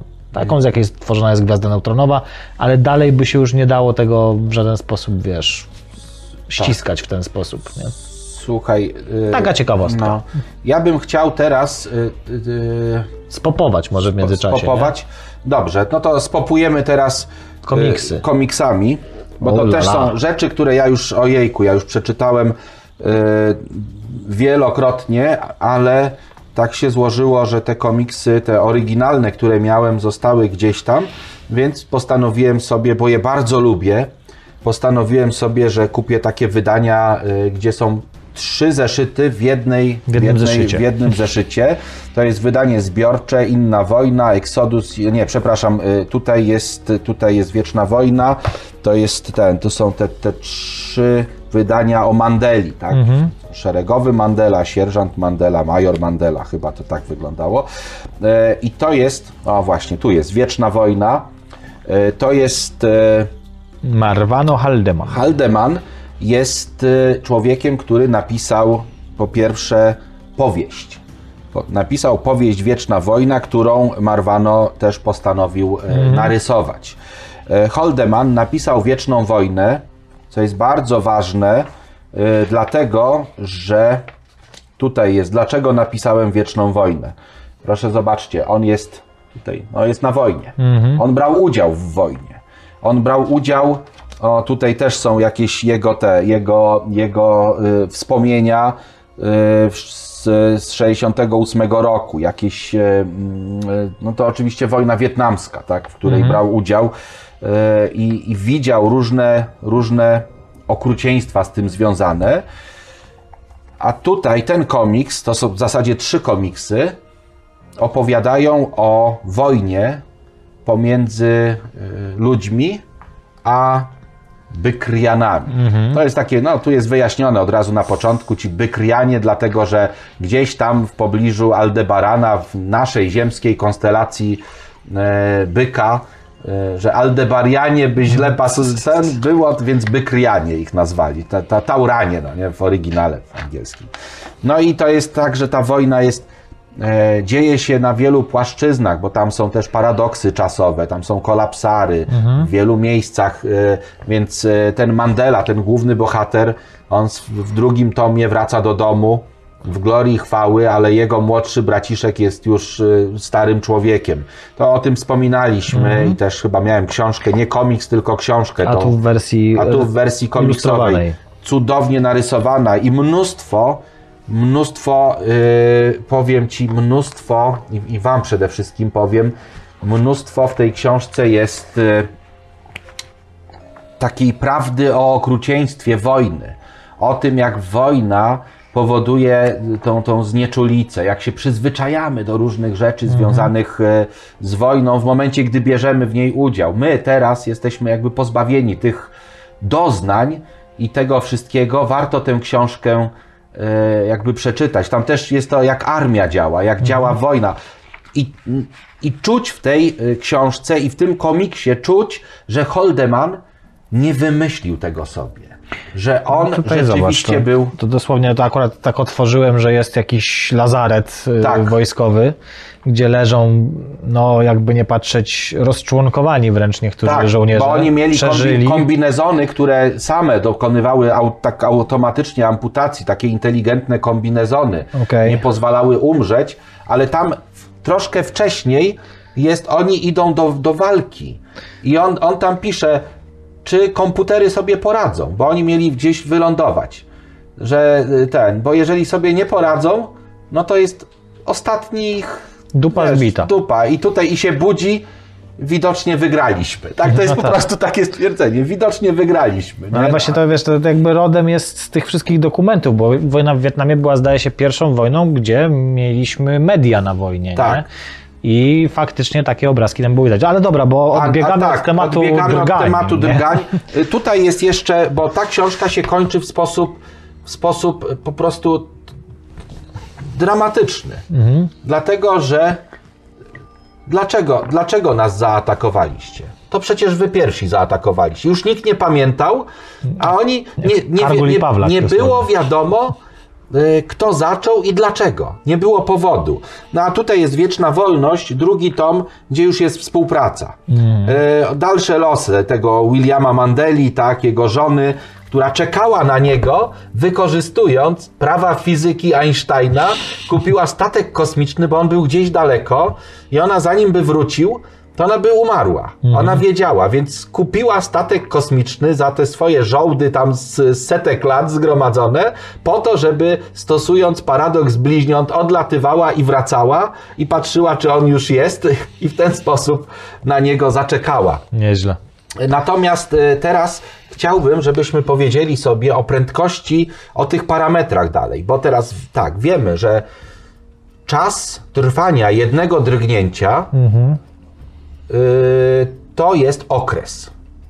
No i ten okres możemy sobie zaznaczyć i tutaj myślę, że, że pojawi się grafika, y, bo wiemy jak mocno związana jest z okresowością sinusoida, tak i jak mocno w takich idealnych drganiach mówimy, że to są drgania harmoniczne, tak? Harmoniczne, czyli opisuje je sinusoida, bo oczywiście wcale nie muszą być harmoniczne, mogą być jakieś tam Raz dziwne. takie, tak, takie. tak, mogą być dla- jak w prądzie, kwadratowe te drgania mogą być różne, ale sinusoida harmoniczne, więc jeżeli weźmiemy jeden punkt, ten taki maksymalny i drugi, to pomiędzy nimi ten czas, jaki upływa od takiego właśnie stanu do przejścia na powrót do tego stanu, to jest okres. Ale bardzo często my e, korzystając z jakichś tam definicji czasu, my mamy zdefiniowaną sekundę i mamy do czynienia z takimi drganiami, gdzie w ciągu jednej sekundy tych drgań jest więcej. Więc jeżeli mamy ileś drgań w ciągu jednej sekundy, to mówimy, że to jest częstotliwość i wyrażamy ją w ilości drgań właśnie w czasie sekundy. Częstotliwość e, i, i taka jednostka, którą e, właśnie oznaczamy jako 1 przez S, czyli ilość drgań na sekundę, ta jednostka e, nosi nazwę herc, czyli pojawiają się herce. I tutaj teraz popatrzcie, że bardzo często te herce się nam pojawiają, gdy mówimy o falach, ale już nie falach e, mechanicznych, chociaż w falach mechanicznych też i zaraz do tego dojdziemy. Mówimy o hercach też, gdy nastrajamy radio. Ale tam już są kiloherce, czyli zobacz, kilo to jest tysiąc. tysiące drgań e, na sekundę. Tysiące takich zmian. Mówimy o megahercach, mówimy o gigahercach, terahercach i, i jeszcze dalej. I inne herce. Tak, natomiast wracając do ilości tych drgań na sekundę, i teraz popatrz, bo to, to mnie też zawsze, jak bardzo drgają tamte struny. Jak to, to, to co, to, to co się dzieje to w tym, w gardle, e, jakie to jest, No my słyszymy jak taki świeży słuch, nazwijmy to dzie- dziecka, Tak. jeszcze nie zniszczony latami słuchania trash metalu i tak dalej, to od 20 Hz do 20 tysięcy Hz mniej więcej. Tak. Bo powyżej już nie słyszymy zazwyczaj takich wysokich dźwięków. I niższych niż 20 razy na sekundę drgnięć też nie będziemy słyszeli, więc to są takie zakresy. Tak. I to są, to są te zakresy dla nas słyszalne, co nie oznacza, że nie ma drgań y, mniejszych albo większych, bo są drgania nawet y, o częstotliwościach jedno drgnięcie na rok. Jaki- Bywa i tak. A jaki, jakie to jest dr- drgnięcie, jedno drgnięcie na rok? To jest obrót Ziemi dookoła Słońca. Tak, obieg, obieg Ziemi dookoła Obieg. Słońca. No to jest jeden, jeden okres, tak? Tak. E, mogą być galaktyka, przecież się obraca. Wszystko się obraca, a jak się. A obraca. jednak to, się kręci. To, tak, a jak się obraca, to my wiemy. A Galileusz, jakby był cwany i wtedy już wiedział o tym, to by w ogóle zupełnie swobodnie, bez tam, a jednak się kręci, tak? By powiedział, a jednak drga. Dokładnie. Ale I nie był wtedy- tak rezolutny. No widzisz. To słuchaj, to ja od razu z mikro, mikrospopuję, bo e, jesteśmy właśnie przy tym fragmencie. Mikropop. Mikropop, tak, taki mikroskop, tylko kulturalny. E, taki film Częstotliwość, czy oglądałeś? Tak. No, to on świetnie właśnie się wpisuje tutaj e, w e, ten temat herców i tak dalej, bo mm, zaraz sobie przypomnę aktorów, a właściwie przeczytam. Mieliśmy ojca i syna. E, Ojciec był strażakiem, zginął podczas akcji, zdaje się, o ile mnie pamięć nie myli. I syn później, jak dorastał, dorastał bez ojca, m, zaczął się bawić jakimś radiem starym, to już mniejsza o większość, jak do tego doszło, ale on w każdym razie okazało się, że na jakiejś tam częstotliwości Tak. nawiązał kontakt przez radio ze swoim ojcem z przeszłości. I on go z przyszłości kierował tak, żeby on w tym wypadku nie zginął, nie? Ostatecznie, więc to była taka dziwna rzecz, ale jak sobie ten temat rzuciliśmy na tapet właśnie drgań, częstotliwości i fal, to od razu mi przyszło do głowy właśnie, że był film, który no A dookoła jak- tego jak, się A jak kręci. to opowiedziałeś, to mi się od razu przypomina misie, przypomina miś. A gdyby w przyszłości było tu przedszkole przyszłości. Także Dennis Quaid Dobrze. grał Franka Sullivana, tego, tego ojca. e, Jim Caviezel grał Johna Sullivana, czyli właśnie tego syna. Kurczę, jest już nie, starzy bardzo dobry teraz. film. Tak, To, jest, to jest całkiem, całkiem dobry. Może nie brzmi to jakoś tam super ta historia, ale tam nawet nie tyle o pomysł chodziło, tak, tylko o relacje, więc teraz, warto obejrzeć. teraz, bo to są, to są jakby te kwestie, one też wymagają, yy, wymagają Wyjaśnienia. wyjaśnienia. Bo teraz tak. Fala mechaniczna, jeżeli rozchodzi się w przestrzeni, no to rozchodzi się z pewną prędkością. I rozchodząc się z pewną prędkością i jednocześnie wiedząc, ile jest drgań w ciągu jednej sekundy, no to my jesteśmy w stanie też tą długość fali, tak, wręcz fizycznie pokazać, że ta fala ma taką długość, tak, bo ona się rozchodzi z jakąś prędkością. Prędkość, o tym już mówiłem, jest zależna od tego, jaki jest ośrodek. Prędkość rozchodzenia się.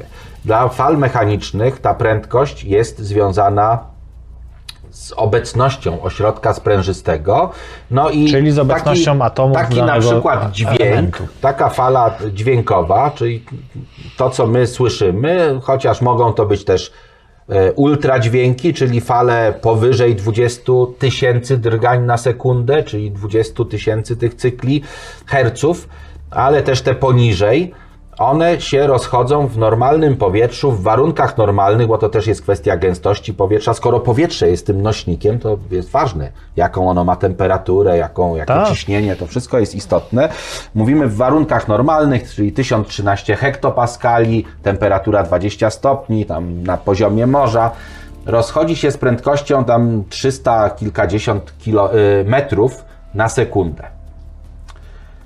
W metalu to już jest ponad 1000 metrów na sekundę, tam 1200 metrów na sekundę. E, W różnych innych ośrodkach w wodzie też jest znacznie prędzej niż, bo jest bardziej upakowany ośrodek. Czyli jak sobie słuchasz- Dużo szybciej to się wszystko rozchodzi. Jak sobie słuchasz szyny kolejowej, czy jedzie pociąg, to naprawdę daleka jesteś w stanie usłyszeć, Tak. no bo tysiąc, znaczy kilometr w ciągu sekundy Tak. pokonuje taka fala, nie? E, Tutaj mają miejsce też pewne zjawiska związane z tym, jak wzajemnie usytuowane są. No i, tu, i, i to jest właśnie to, ta prędkość, bo możemy sobie wyobrazić, że, że, że ta fala to jest coś takiego, ta sinusoida, która się jakoś tam rozchodzi, tak? I tak się rozwija.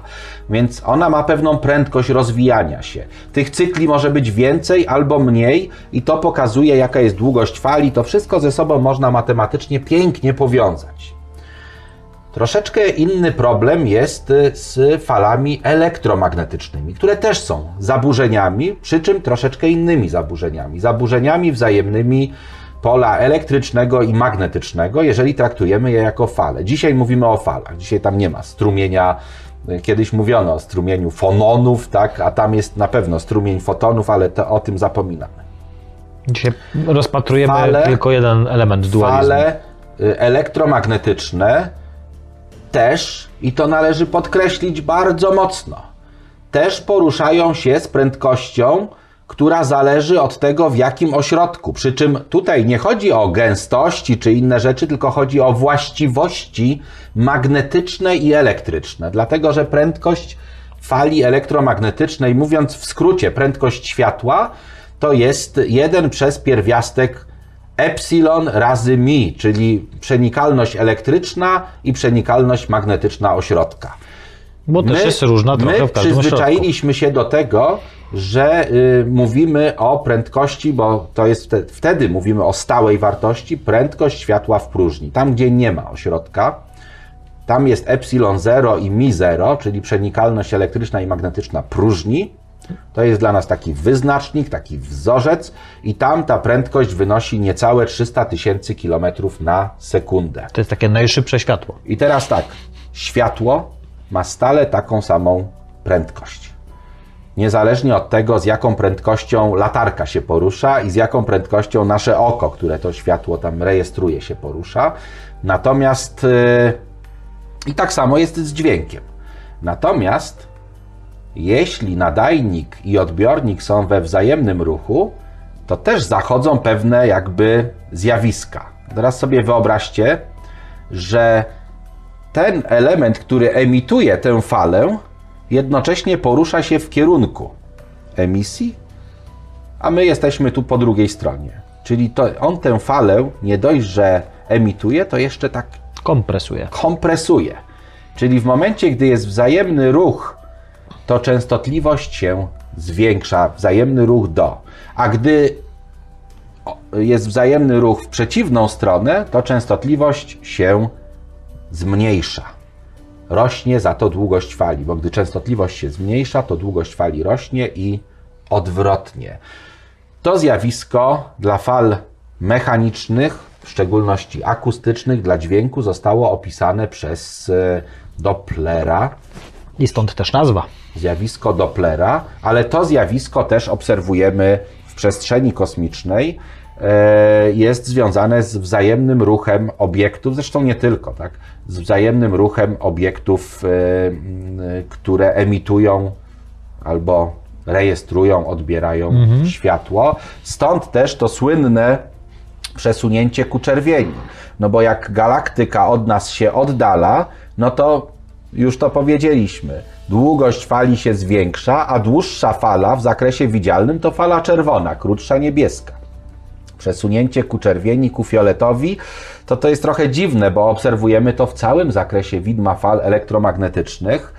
I nawet gdy mamy obserwacje w zakresie radiowym, to też mówimy przesunięcie ku czerwieni, ku błękitowi, czy tam No tak, ku ale to, fioletowi. to nam jakoś to u, u, układa w przestrzeni. Tak, bo bo wiemy, to jest- wiemy czy takie- fala się rozrzedza, czy fala się zagęszcza. Tak, zagęszcza.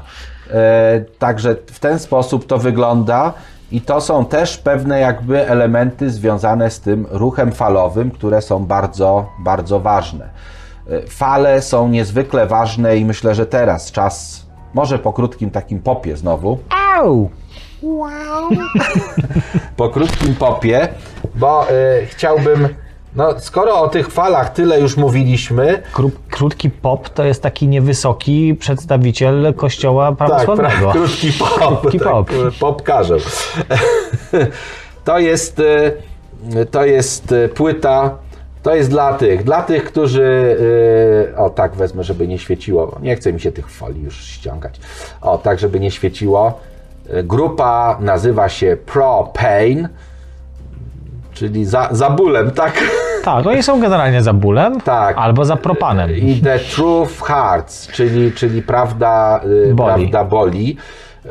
No bo wszelka prawda, jeżeli jest niewesoła, to boli. Płyta jest dosyć ciężka. I boli. Y, Zwłaszcza jak nie. ci kantem upadnie na stopę. No to boli. inna sprawa, nie, to to wiesz, boli, znaczy boli, bo y, to nie są też, to nie są proszę pana tanie rzeczy, nie, te płyty takie, wbrew pozorom, te, te metalowe, Mhm. one są dosyć, y, dosyć kosztowne, bo one też nie są y, w dużych nakładach. Nie Są metalowe? wydawane. Znaczy, met, o Jezu, chodzi o, o metal, muzykę. jako gatunek muzyczny. Myślałem, że są jakieś metalowe Więc te takie, takie już zupełnie hard, typu Propane, Slayer, jakieś takie... Co muszę wyjąć, bo tutaj zasłania. Nie A, widzę, dobrze, okej, także- okej. A, bo jest ta folika, jest taka, Z płytą.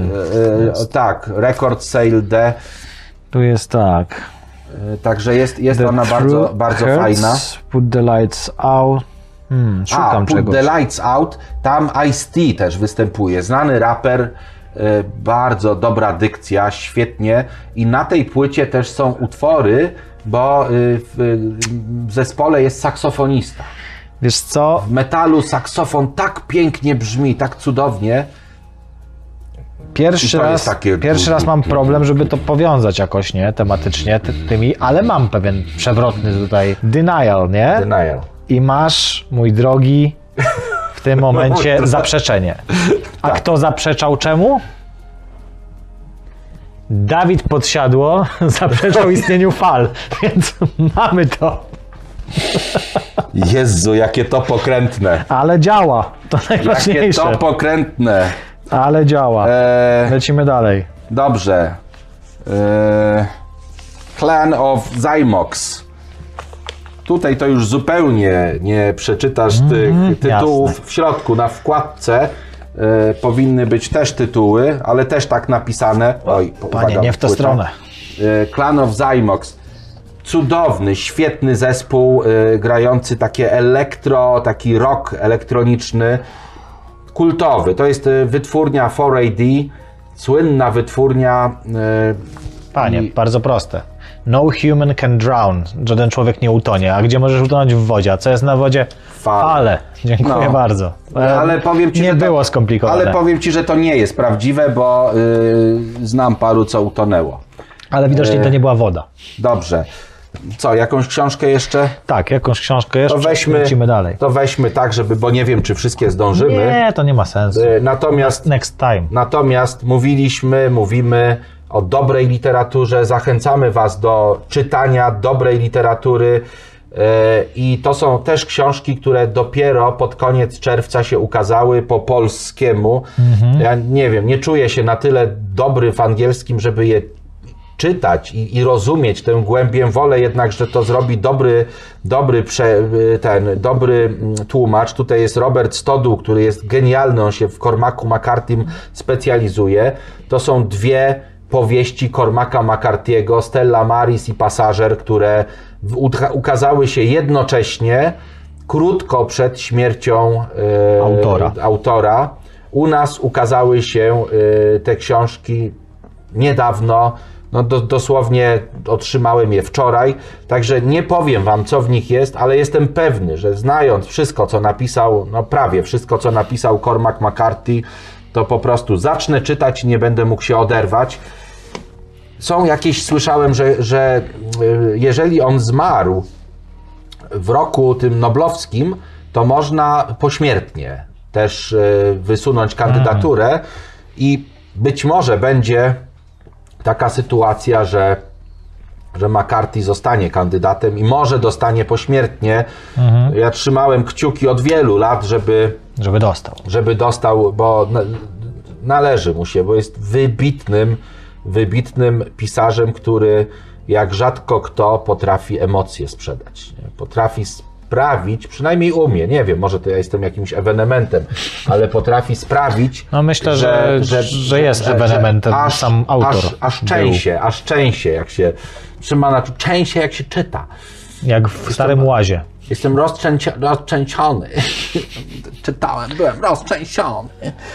E, to teraz y, trochę takiego, z takich lekcji, ale tylko po to, żeby, żeby wspomnieć, tak? Tylko po to, żeby wspomnieć. Po pierwsze, Tak mówisz, jakby, jakby była na stole opcja jeszcze tego, że będą musieli kartkówkę pisać. odbicie, Co możecie tylko wspomnimy, nie musicie wyjmować kartek. odbicie i załamanie fal. Fale, jeżeli y, znajdą się na granicy ośrodków, to ulegają odkształceniu tory ich, jakby kierunki ich poruszania się. E, I, następuje tam też wiele innych zjawisk. E, Zjawisko załamania fali, czyli, czyli refrakcji, doprowadza też do takiego no, pewnego jakby w przypadku fal e, elektromagnetycznych też takiego rozbicia w częstotliwości, ale nie będziemy tu za bardzo wnikać, aczkolwiek takim chyba najprostszym przykładem załamania fali elektromagnetycznej, czytaj światła w naszym przypadku, bo ten promień światła jest takim dla nas odnośnikiem największym, jest to, co zostało odkryte przez e, Izaaka Newtona, a mianowicie fakt rozszczepienia się światła na granicy ośrodku, więc światło po pierwsze zmienia kierunek. Możecie wszyscy to sami sprawdzić. Jest jeszcze ciepło, albo tam w wannie, albo włożyć łyżeczkę do, do wody i zobaczyć, jak to odbite od łyżeczki światło, jak ono zmienia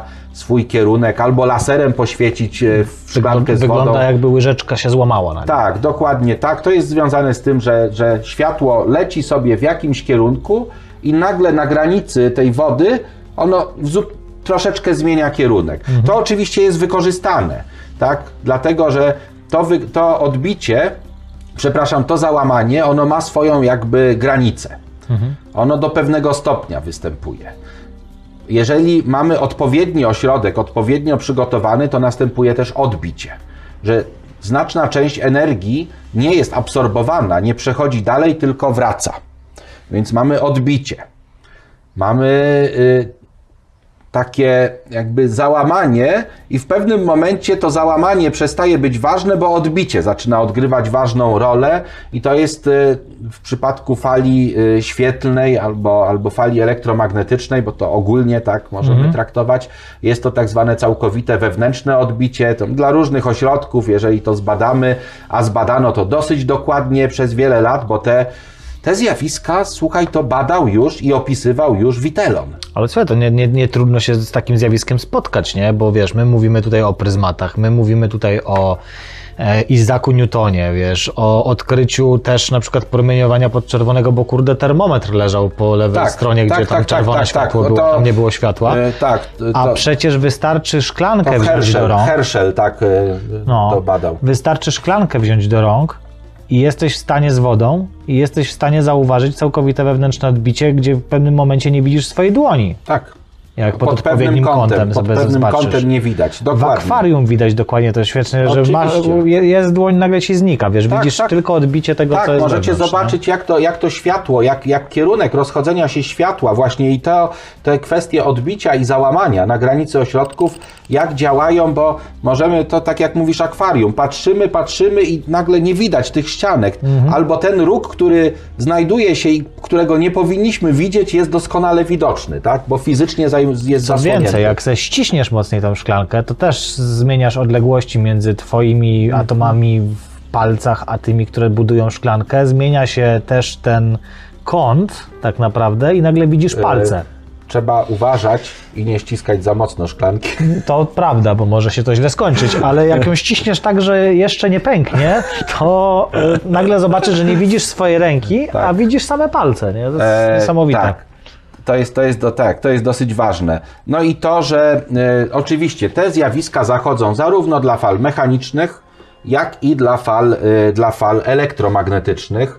Dla fal elektromagnetycznych tam dodatkowo jest jeszcze to rozszczepienie, te pryzmaty, te wszystkie rzeczy, o których już tutaj wielokrotnie mówiliśmy. Ten podział od chociażby teleskopów na te, gdzie odbicie odgrywa ważną rolę i na te, w których zmiana kierunku promienia przy przejściu między ośrodkami odgrywa ważną rolę, czyli reflektory, tam gdzie jest odbicie, refleksja, tam gdzie jest zwierciadło wklęsłe i refraktory, czyli te teleskopy, gdzie jest przejście, przejście przez jakąś soczewkę, tak, która znajduje się z przodu.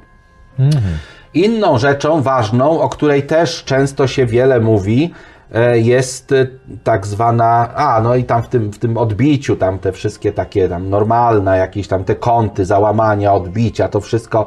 Myślę, że o tym uczyliście się w szkole i, i jakby tylko mówimy, tak? Gdy mówimy o ruchu falowym, o, o tym ruchu falowym, który powiązany jest bardzo mocno z drganiami i bardzo mocno z astronomią, która bazuje tylko w zasadzie na obserwacji w 99% obecnie bazuje na obserwacji fal elektromagnetycznych. Troszeczkę tych cząstek dociera do nas i trochę fal grawitacyjnych, które tam dopiero uczymy się e, obserwować. O tym też pewnie za chwilę może troszkę wspomnimy.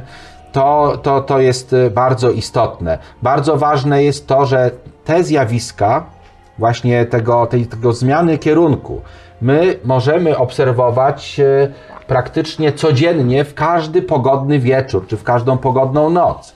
Bo migotanie gwiazd to jest niczym innym jak tylko zjawiskiem związanym z tym, że atmosfera jest zbudowana z wielu warstw i to światło przechodzi tak jak przez okno wieloszybowe. Ono tak też się troszeczkę przesuwa ten obraz, tak? W takim w szkle, w grubej tafli szkła, bardzo dobrze to A widać. tu jeszcze się to szkło, czyli porusza się rusza, to wszystko i, i my z, z, z bardzo dużą częstotliwością tak naprawdę widzimy ten kierunek do gwiazdy, on się bez przerwy na naszym niebie zmienia, więc nam się rysuje taka plamka, która jest w nieustannym takim ruchu. Stąd to drganie gwiazdy. A planety oczywiście są dużo bliżej i są tarczami, mimo że my nie widzimy ich jako tarcze, ale one są tarczami i to światło z pewnych kierunków one się, ono się troszkę kompensuje, dlatego planety nie drgają. One też trochę się zmieniają, ale, Ale nie nie aż drgają tak. aż tak mocno. To falowanie, jak w teleskopie, czasami widać też y, y, światło księżyca, który jest gdzieś daleko. Takie te drgania. To też wyraźnie widać te masy powietrza, szczególnie jak jest ciepły dzień, tak, że to wszystko teleskopie, w, w, gdy jest szczególnie jakiś obiekt nisko nad horyzontem, to on drga, on się tak bez przerwy przesuwa. Księżyc czy jakaś planeta, to No, wiesz, ale- doskonale to widać. Widać to też nad rozgrzanym samochodem, jak się, wiesz, powietrze Tak. gdzieś tam e, buzuje, ale widzisz to też w, chociażby w szklance, jak wlewasz coś gęstszego do czegoś na przykład mniej gęstego i też widzisz te załamanie Tak. światła po prostu w postaci takich farfocli dosłownie tam e, Tak, to sobie jest, budu- to jest bardzo, bardzo ważne. No i teraz, żeby też trochę przy, przykładów tych drgań i idących za nimi różnych zjawisk, y, także akustycznych, ale gdy my mówimy akustyczne w skali kosmicznej, to mamy już do czynienia nie z, y, z takimi, bo, bo oczywiście w przestrzeni kosmicznej, mimo że mówimy jest próżnia, ale tam tych cząstek też jest, no nie aż tak mało. Więc te fale akustyczne też mogą odgrywać ważną rolę w niektórych zjawiskach, na przykład w zjawiskach y, związanych z podgrzewaniem się korony słonecznej, gdzie to fale akustyczne właśnie w tych, te fale mechaniczne tak naprawdę, one są tym głównym źródłem przenoszenia energii od y, chromosfery i fotosfery słonecznej do korony słonecznej. Wszystkie obiekty, w zasadzie trudno jest wskazać jakieś takie obiekty, które są nieruchome. Nie wiem, może, ja nie wiem, czy czarna dziura, ta sama osobliwość, bo, bo ergosfera tam to się kręci, tak? Ale sama osobliwość, czy to jest obiekt, który jest zupełnie pozbawiony drgań? Nie wiem.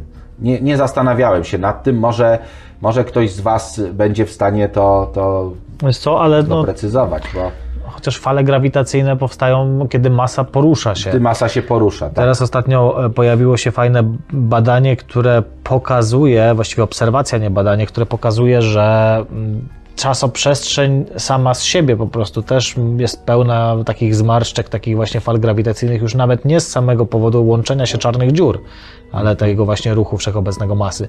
I zaczynamy powoli wchodzić w ten rejon obserwacji fal grawitacyjnych, co trochę nas, no może nie przybliża, ale jakoś urealnia to, o czym mówiłeś, żeby w przyszłości wykorzystywać fale grawitacyjne też do czegoś ciekawszego niż tylko obserwacje astronomiczne. Tak.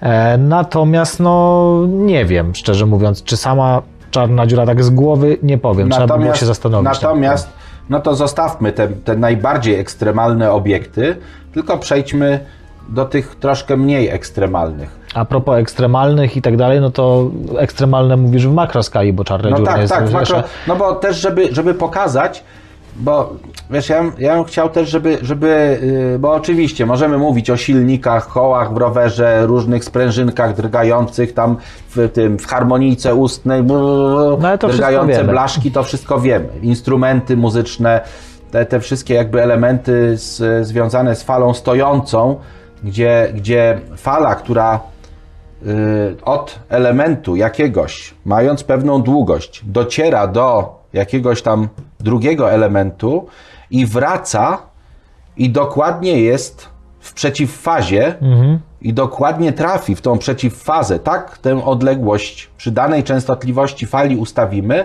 no to możemy wytworzyć taki dziwny twór, który nazywa się falą stojącą, gdzie energia się w dosyć ciekawy sposób e, e, rozkłada i gdzie ta energia pobudza jakby do drgań to powietrze i rozchodzi się zwielokrotniona wręcz.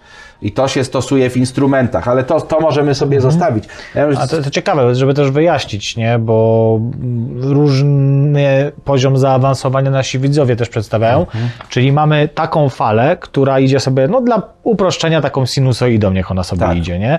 Idzie sobie od jednego elementu do drugiego elementu, spotyka gdzieś tam w połowie, powiedzmy, yy, w którymś miejscu sobie ten obiekt, odbija się od niego i w tym momencie ten wierzchołek, który mieliśmy wcześniej, tak. Tutaj jest Zamienia się- doliną. tak, tak. I one dokładnie muszą być umiejscowione Tak. tymi najwyższymi i najniższymi punktami powstają nad sobą. węzły i strzałki takiej Mhm. fali i co dziwne, bo y, drganie jest, zobacz, bo to jest, to jest ważne, bo niektórzy myślą, że największa energia jest tam, gdzie są ta, ta górka z dołkiem się spotyka. Mhm.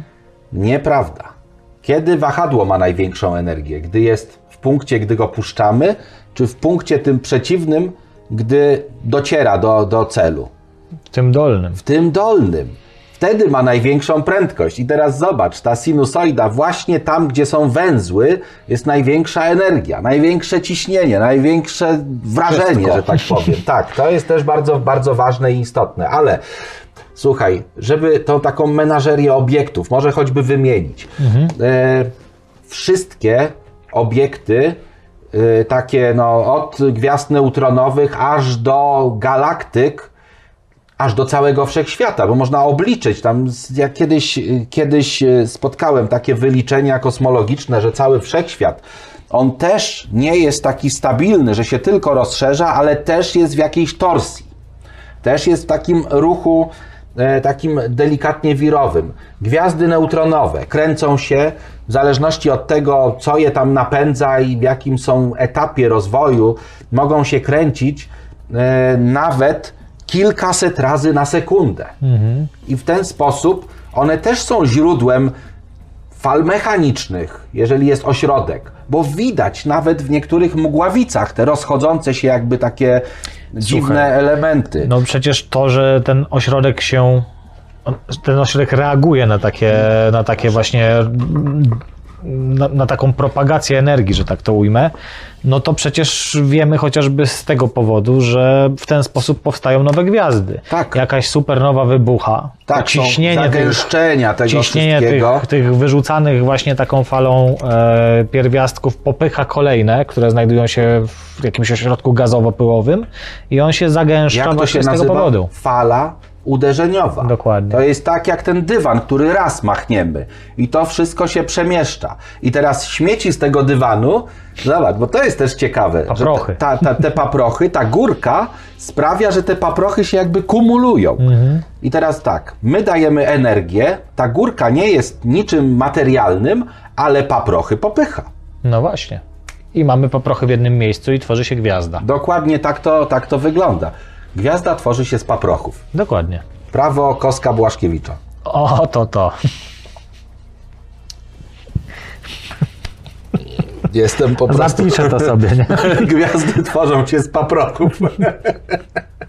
bardzo dobre, bardzo dobre. Natomiast normalne gwiazdy też się obracają. Słońce mniej więcej tam raz na miesiąc obraca się wokół własnej osi, ale żeby nie było, to gwiazdy też oprócz obrotu, który jest pewną formą ruchu drgającego, cyklicznego, to gwiazdy też potrafią drgać tak normalnie, tak? Czyli są, są, jest mnóstwo typów gwiazd zmiennych, gdzie zmienność gwiazd związana jest e, i ta cykliczność może być bardziej lub mniej powtarzalna, ale związana jest z faktem, że gwiazda kurczy się i rozkurcza. Co więcej, i to jest dopiero aberracja, że te gwiazdy mogą się w różnych swoich miejscach kurczyć i rozszerzać różnie. Czyli jeden kawałek gwiazdy y, akurat się kurczy, a inny akurat się rozszerza. I teraz sobie można wyobrazić taką gwiazdę jako takiego gluta, takiego, blu, blu, blu, takiego wiesz, drgającego, e, drgającego na różne, na Sposoby. różne sposoby. To Tak. masz gwiazdy neutronowe, przy których e, dochodzi do lokalnych trzęsień gwiazdy neutronowej. Tak, Przecież bo tak. te naprężenia są tam tak duże, że w Tak. jednym miejscu masz właśnie wstrząsy i E, więc, towarzyszące Więc to drgania. się wszystko obraca. I nasze Słońce też wibruje. Nasze Słońce też wibruje. Jest taka specjalna gałąź astronomii, która nazywa się asterosejsmologią, e, która, bo teraz te wibracje są zależne też od ośrodka. I one pochodzą niejako z pewnych warstw gwiazdy, więc e, jeżeli one powstają gdzieś w środku, a widoczne są jako drgania na powierzchni, to my możemy odczytać z charakteru tych drgań, co było po drodze i zobaczyć, jaka jest struktura gwiazdy. Więc ta asterosejsmologia jest y, no, taką też dosyć mocno y, wysublimowaną gałęzią astronomii i obserwacji zmienności obiektów. No są oczywiście gwiazdy zmienne mm, geometrycznie, y, czyli gdzie zmienność polega na tym, że się tam albo zasłaniają, albo coś, ale to też jest przejaw ruchu drgającego, tak? No ale to to już jest ewidentnie. Wszystko drga. Wszystko drga. Yy, w układach Chociaż planetarnych nie wiemy, czy czarna dziura, czy osobliwość no właśnie drga. nie wiem, czy osobliwość wiemy. drga. Więc prawie osobliwość- wszystko drga, a być może y, nawet wszystko drga. Tak, tak nagle się być. coś z osobliwości tam się wynurza taka paszcza i mówi, jak to? Zastanawiam się. Przecież drgom. Yy, dobrze. Ale wiesz co, co jakiś czas yy, pochłania materię taka czarna dziura, nie? Pytanie, czy wtedy nie zachodzi jakiś Możliwe, proces? że zachodzą jakieś procesy, Zresztą jakieś o powstają czym my fale. mówimy? Przecież my nawet nie wiemy, czy coś takiego jak osobliwość istnieje, bo po prostu Tak. nie mamy aparatu matematycznego, więc tam może być zupełnie coś innego. Coś, co drga na przykład. Yy, A propos o takich rzeczach, właśnie, to od razu zapraszamy Was do odcinka ekstra, bo tam będziemy rozmawiać o takich mikrodrganiach, o drganiach, które budują tak o naprawdę falach, o falach i, i falach, tak. które budują podwaliny naszej rzeczywistości, czyli to, na czym skupia się mechanika i fizyka kwantowa. Także zapraszamy Was bardzo serdecznie do wspierania Pop Science i obejrzenia tego odcinka. Yy, Natomiast to, co jest bardzo ważne, to myślę, że jeszcze po króciutkim popie coś delikatnie spopujemy. Ja mam tu jeszcze tych kilka. Tutaj taka mi się, to jest Edgar Freze, już nieżyjąca podpora grupy Tangerine Dream. Mm. I, I to ewidentnie to wygląda jak takie coś drgającego. To jest Transfer Macula klątwy. Transfer. E, o, a tu jeszcze z drugiej strony jeszcze bardziej takie pofalowane. E, Muzyka czysto elektroniczna w stylu berlińskim. Bardzo zachęcam Edgar Freze. Czyli tutaj okładka nam działa. Okładka, tak. Tutaj działa nam e, absolutnie okładka. E, no i Tangerine Dream e, Waveland. Czyli tytuł. To jest e, muzyka z filmu. To jest original e, soundtrack, to jest muzyka z filmu o takim właśnie tytule. Tutaj są jakieś takie, to jest, to jest fantastyczny, to jest SF film o jakichś takich y, ludziach, o dziwnych dzieciach, o dziwnych y, uzdolnieniach, możliwościach. E, bardzo, bardzo fajny, y, fajny film, ale muzyka, no jak zawsze.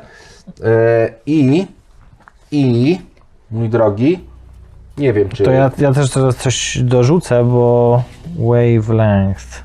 Tak. Tylko muszę sobie przypomnieć, że... Hmm. Patrzę, coś tutaj.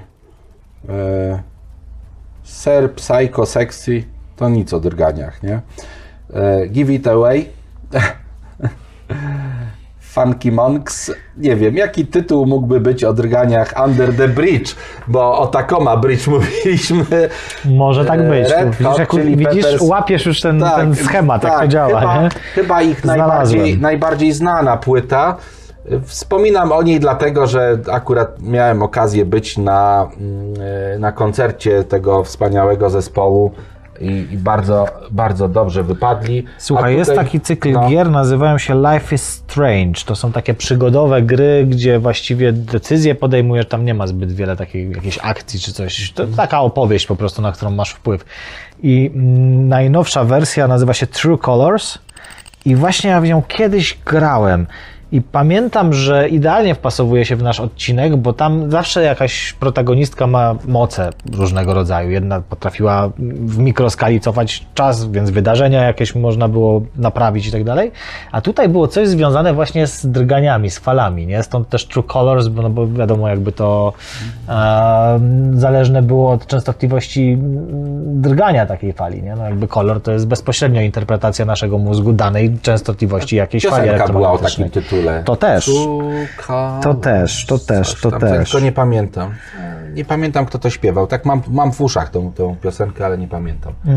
W każdym razie, kurczę, nie pamiętam już właśnie jak ta moc dokładnie się przejawiała, teraz mi się przypomniało jak gdzieś z odmętów pamięci, ale to w komentarzach napiszcie, mm, tak żeby uzupełnić te informacje, bo na pewno tutaj ktoś, kto grał też wśród widzów jest. E, a, na, a na koniec 4AD, cudowna płyta, cudowny zespół, e, relaksacyjny e, i od razu mi się kojarzy z tym, że wprawiamy w drgania maszynę, kręcą się i Tryby. możemy wygrać albo nie. A, taki jednoręki bandyta. Jednoręki bandyta, dlatego że jest to, jest to płyta e, grupy, grupy Cocteau Twins, Heaven or Las Vegas. A skoro Las Vegas to jednoręki bandyta, to jest chyba stały element tamtejszych kasyn. Natomiast tutaj ta płyta jest, jest naprawdę świetna, bardzo, bardzo dobra. Każda płyta jest powiązana z drganiami, bo jak e, myślę doskonale wiecie, e, na końcu igły tego stylusa, znaczy igła jest na końcu stylusa, jest na takim, na takim elemencie, taka bardzo cieniutka e, końcóweczka, albo cała diamentowa, albo z samym tylko końcem diamentowym, czyli to, co się, to, co się, to, co dotyka rowka płyty. I rowek płyty ma kształt, który odzwierciedla y, muzykę i, i ta, tę y, Falę. falę tak, mechaniczną, dźwiękową. Natomiast tutaj my te drgania zamieniane są, on, on, tak, on tak drga, tak, we wszystkie strony, tak sobie drga, a na końcu, no w zależności od tego, jakiego rodzaju mamy wkładkę, czy, czy, M, e, czy, czy e, magnet, magnet, czy, czy coil magnet, czy, czy tam jakąś inną, to, y, ale tak naprawdę rozchodzi się o to, że są cewki i magnesy. I te cewki i magnesy wzajemnie ze sobą tam są w drganiach, a wiadomo, że jeżeli mamy magnes, pole magnetyczne, to ono w cewce, o tym mówiliśmy tam w, w jakimś programie, to w cewce powoduje, że powstaje prąd elektryczny. I to właśnie drgania mechaniczne w takim prostym układzie, bardzo prostym, ale niezwykle delikatnym układzie elektromagnetycznym zamieniane są w prąd elektryczny, a ten prąd elektryczny poprzez system wzmacniający trafia do głośników i znowu zamieniany jest, czyli każda płyta to jest tak naprawdę taka płyta, to jest kwintesencja takich analogowych drgań mechanicznych i, i warto o tym też pamiętać. No i tutaj wiesz, od razu teraz widać, dlaczego potrzebujesz wzmacniacza takim czymś, Tak. dlaczego te przewody fono muszą być odpowiedniej jakości i te wejścia, gdzie podłączasz gramofon, muszą być odpowiedniej jakości, bo ten prąd jest bardzo słabiutki. Bardzo nie? słabiutki, ale powiem Ci tak, kiedyś, gdy używano płyt y, szelakowych, gdy nie używano elektrycznych jeszcze pianin, a patefonów, tam był taki element gdzie drgania takiej igły, a to już taka była igła, taka fest, taka jak, jak, jak z ta do szycia. Taka igła jeździła po rowku, ona bardzo szybko niszczyła płytę, ale drgania wprawiały w drgania taką drobną membranę, która była w takim, takim elemencie. I miałeś komorę. I była tak, była taka specjalna tuba, która ona ma kształt, jakbyś wziął te brzegi, to one mają kształt e, taki logarytmicznej funkcji. Mhm. One się rozchodzą logarytmicznie po to, żeby wzmacniać tę falę. Któraś Y, wytwórnia płyt chyba miała takie logo tego psa zaglądającego do środka. Możliwe, że tak. W dawnych tak zwanych adapterach jeszcze była taka sytuacja, tam były takie troszeczkę inne wkładki, gdzie nawet gdy nie podłączyłeś do prądu i ucho wziąłeś blisko płyty, to było słychać delikatne... Ale to ja mam w swoim tak samo. Tak, można, pos- bo to jest normalne drganie, No. tylko musisz być bardzo blisko. Gdzieś tam to powietrze też, wiesz, Tak, nie? bardzo delikatne, bo to powietrze zaczyna drgać od tego, tej ustawienia tej igły. Tylko, że płyty Ale teraz... to raczej te wysokie rejestry tylko Tak, słychać, nie? dlatego, że płyty są teraz, one są robione, to jest specjalny taki, mm, taka filtracja gramofonowa, fono, że wysokie rejestry są zapisywane jako niskie, a niskie jako wysokie. Te, także to są tam delikatne są zmiany, są specjalne filtry i dopiero później to wszystko jest niejako odwracane w, Okej. e, elektronicznie. Ale zaczęliśmy już o tych drganiach elektrycznych.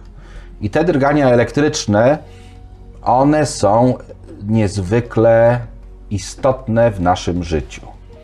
Dlatego, że y, my nauczyliśmy się w pewnym momencie panować nad prądem elektrycznym, nauczyliśmy się w pewnym momencie y, panować nad pewnymi prostymi podzespołami elektronicznymi. I tutaj takimi podzespołami są przede wszystkim e, kondensator, czyli taki element, który niczym bateryjka gromadzi ładunki elektryczne i powoduje, że powstaje dodatkowa siła elektromotoryczna, która te ładunki jest w stanie gdzieś tam wysłać. I takim elementem jest cewka, czyli taki zwinięty kawałek drutu, który w momencie, gdy przepływa przez cewkę prąd elektryczny, to powstaje pole magnetyczne, które jeszcze tam dodatkowo ono wpływa. Tam jest coś takiego, co się nazywa samoindukcją. E, I to mnóstwo, mnóstwo zjawisk, które mają miejsce. Mówiliśmy o elektrodynamice, był cały długi program, więc e, tam możecie poszukać tego i zajrzeć. E, Pewnie będzie, będzie pojawi się odnośnik, e, jeżeli kogoś te sprawy dodam. zainteresują. Zapisuję, bo później słusznie piszecie czasem, że, czasem, że, że coś mówimy, że będzie, a potem nie ma, więc jak widzicie zapisuję, żeby było link do programu Znaczy, elektrodynamicznego. przynajmniej zapisuję.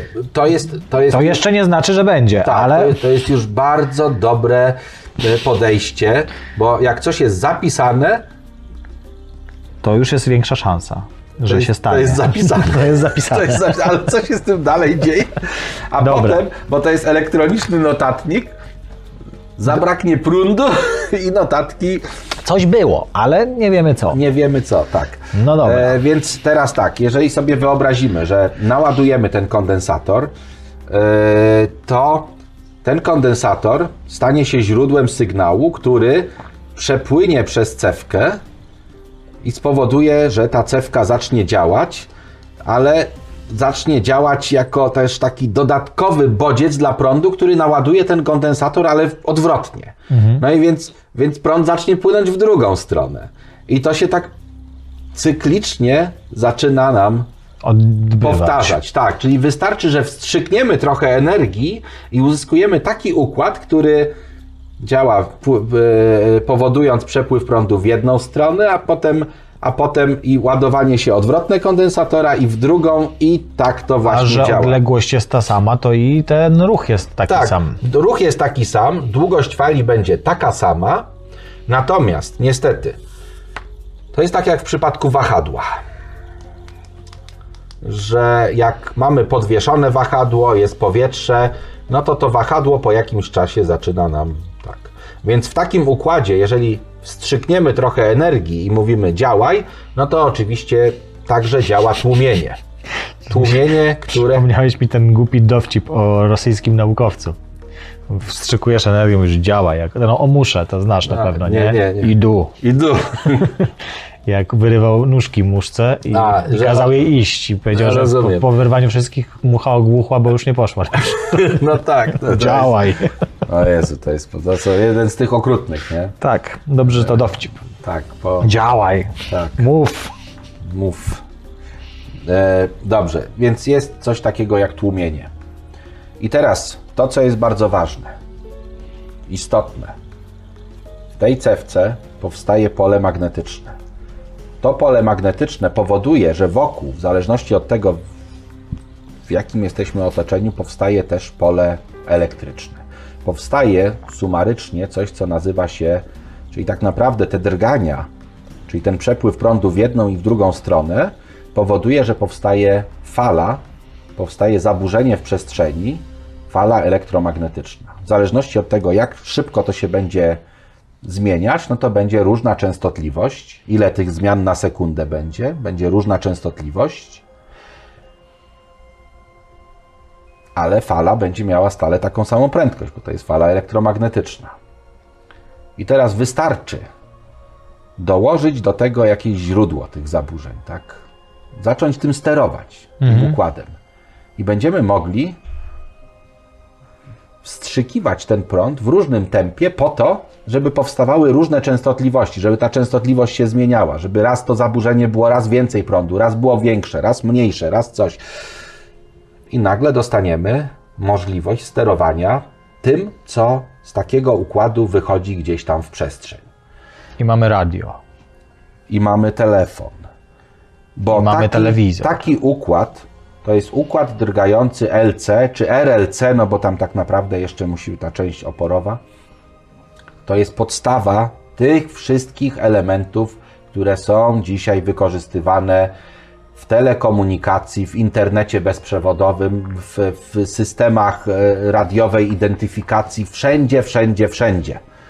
Drgania prądu elektrycznego doprowadzają do powstania fali elektromagnetycznej, która niesie w sobie energię. I gdy ta fala elektromagnetyczna dotrze do jakiegoś elementu, gdzie są elektrony, no to pobudza te elektrony do drgania. A drgające elektrony to jest prąd. I my możemy ten prąd dalej tam coś z nim robić. Tak jak ten prąd z tej igiełki drgającej, tak samo ten prąd powstający poprzez te drgania elektronów w antenie, my też możemy wzmocnić i puścić na głośniki. Albo na telewizor, albo tam na tą krót, krótką falówkę. Generalnie możemy sobie to przełożyć na język nam zrozumiały. Tak. Więc, więc te drgania są bardzo, bardzo, bardzo istotne. Drgania są nam bardzo też potrzebne. Powiedz mi taki, taki test teraz. Dajesz. Które drganie, Serca. Kurczę, nawet nie dokończyłem, które drganie jest ci niepotrzebne, chciałem powiedzieć. Ale tak. Drganie rąk, jak jest Parkinson, tak? Dokładnie, też, ale zobaczcie, no, no to też są drgania. mieć nie- nie- niedobory i też masz drgania wtedy, oscylacje kończyn na przykład. Możesz nie? mieć podwyższone ciśnienie. Ja ostatnio miałem wysokie, tak mi coś tam spowodowało zaburzenie tego ciśnienia i mi też ręk, ręce samoistnie drgały. Po, po, wysiłku też ci będą drgać. No ale dobra, jakby nie o Tak. tym mówię. Mówimy o sercu, bo to jest faktycznie jakiś oscylator, który Tak. w organizmie występuje. On jest pobudzany prądem, tak? czyli, czyli mózg steruje wysyłając sygnały, impulsy elektryczne i dzięki temu serce jest po prostu takim poprzez te, ten impuls elektryczny kurczącym się i rozkurczającym e, systemem, bardzo skomplikowanym, genialnym. Tego nie zaprojektowano w Japonii, w Unii Europejskiej, Na Tajwanie. na Tajwanie ani w Chinach, bo w większości przypadków on działa bardzo, to, ten element działa bardzo długo. Czekaj, jak długo? Masz ten kalkulator? Średnio powiedzmy żyjemy 60 lat. Trochę dłużej W każdym roku jest średnio po 365 chyba. Ale co, dni. co liczymy? E, Bo jest e, średnio 60 Chodzi ci o ilość uderzeń? Ilość uderzeń, no średnio 60 na, czyli, czyli dokładnie tyle w ciągu życia, ile jest sekund, no nie? Czyli Policzymy kobietę, 75 lat, razy 365 Tak. razy y, każdy, każdy, y, nie, bo to y, każda doba to jest ile? Y, 24 godziny. 24 godziny razy 3600 nie? sekund w godzinie. A co sekundę myślisz? Myślę, że co sekundę, no, No tak, no w sumie może. około 60 uderzeń, czasami jest więcej. Jaka to jest liczba? A, 2 2 miliardy, tak? Dobrze mówię, bo to jest Chyba. 10 do 9. No nie, tak. e do 9, 2 razy 10 do 9. Czyli do trzeciej to jest y, tysiące, do szóstej to jest miliony, miliardy, tak? 2 Tutaj- miliardy 365 milionów 200 tysięcy mniej więcej Tak. uderzeń. Tak, w ciągu całego Życia 75 całego życia. Możecie też sobie policzyć, ile, skoro 3000, tam no średnio 2000 razy na sekundę w czasie jazdy samochodem wasz tłok w, w tyle tych no, cykli wykonuje, to sobie policzcie, jaka jest żywotność silnika, tak? E, w momencie, gdy on tam tyle, a tyle kilometrów przejedziemy, tak, średnio policzymy sobie tam te prędkości i tak dalej. To wszystko jest związane z tymi elementami, o którymi mówimy. E, Te drgania i te ruchy wirowe przede wszystkim, które dominują w kosmosie. Zobacz, bo takie przykłady jakichś powiedzmy stacji kosmicznych, tak? One nie tylko obiegają Ziemię, czy tam Księżyc, no teraz już tam ta stacja będzie budowana wokół Księżyca, tak? Która będzie sobie latać. Natomiast y, już samo to, że ta stacja też wiruje, to też wywołuje pewne zjawiska. To, to, to wirowanie i to wszystko, no, znaczy jedno wirowanie napędza drugie, no bo wirowanie Ziemi napędza pewne siły, które powodują wirowanie mas powietrza, tak, siły Coriolisa, pseudosiły Coriolisa. To wszystko jest ze sobą niezwykle powiązane i można na to patrzeć jak na te, te kółka zębate, tak, które się wzajemnie zazębiają i jedno powoduje drugie e, wirowanie Ziemi, cykle pór roku, to wszystko, zobaczcie, to jest wszystko jak sinusoida. Lato, jesień, wiosna, zima, lato, jesień, wiosna, zima. Ziemia kręci się wokół A teraz słońca. zobacz, my mamy bardzo mocno wybiórczy wzrok, że tak powiem, nie? My widzimy tylko w bardzo wąskim zakresie. Przecież Tak. widzimy tylko i wyłącznie pewien wycinek e, promieniowania elektromagnetycznego, a wyobraź sobie teraz, że ty widzisz wszystkie drgania, nie? Łącznie z akustycznymi i tak dalej. To wszystko by tak pulsowało, ta cała rzeczywistość. W ogóle wyobraź sobie czasem, nie jak nasze kontinuum całe właśnie jako kontinuum, a nie takie pojedyncze obiekty, że tutaj jest, wiesz, jakaś tam scenografia, tutaj siedzimy sobie my, jest stół i tak dalej. To jest mniejsze lub większe zagęszczenie jakichś tam atomów, jakichś właściwie pól różnych, nie? Tak. I to wszystko ze sobą rezonuje, to wszystko ze sobą jest w nieustannym ruchu tak naprawdę, nie? Tak. Nie ma spoczynku w przestrzeni kosmicznej. Dokładnie, wszystko ze sobą rezonuje. Te, te ruchy drgające się składają.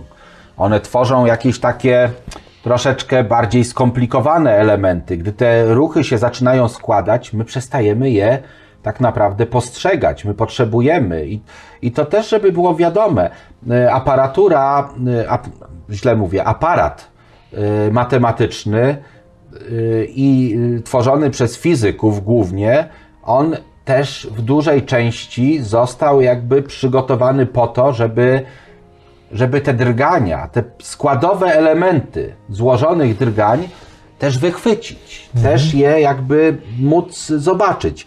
Bo teraz popatrz, y, jest taki, y, jest mnóstwo algorytmów różnych, które w takim chaosie widzą wyraźnie, że to, że to są drgania, potrafią pokazać to. Y, Najprostszym takim przykładem jest chociażby odkrycie y, pierwszego układu planetarnego przez Aleksa Wolszczana. Przecież on tam widział taką dziwną, nie sinusoidę, tylko dziwną jakąś zmienność w tym pulsarze, ale potraktowanie tego najprostszym matematycznym elementem, czyli e, taką, to się nazywa transformata Fouriera, czyli taką, taką, taką, takim przekształceniem, które przekształca e, czas w częstotliwość, pozwoliło na pokazanie, że tam są trzy obiekty o trzech różnych okresach, że to jest złożenie trzech różnych okresów.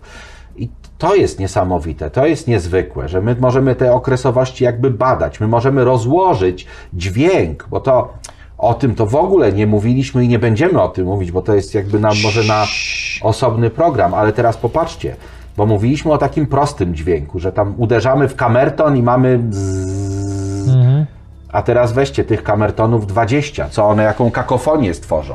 A teraz weźcie tą gitarę, że jak naciśniemy tu i brzdęk, brzdęk, dą, dą, a teraz struna w gitarze drga na przykład, nie wiem, powiedzmy 5000 razy na sekundę.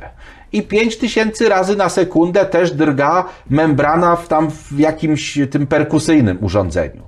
A my słyszymy zupełnie co innego. To, to są dwa różne Ta dwa skład, różne składowa światy. tej fali Więc jest zupełnie tak, jest bardzo ważna ta barwa, która się wytwarza. To jak ta fala jest modulowana. zbudowana, jak jest modulowana. To wszystko jest niezwykle, niezwykle cudowne. I my potrafimy rozłożyć na te składowe ten dźwięk, który te, te, te, ta Muzyka analiza, kosmosu. tak, muzyka kosmosu, też coś takiego jest.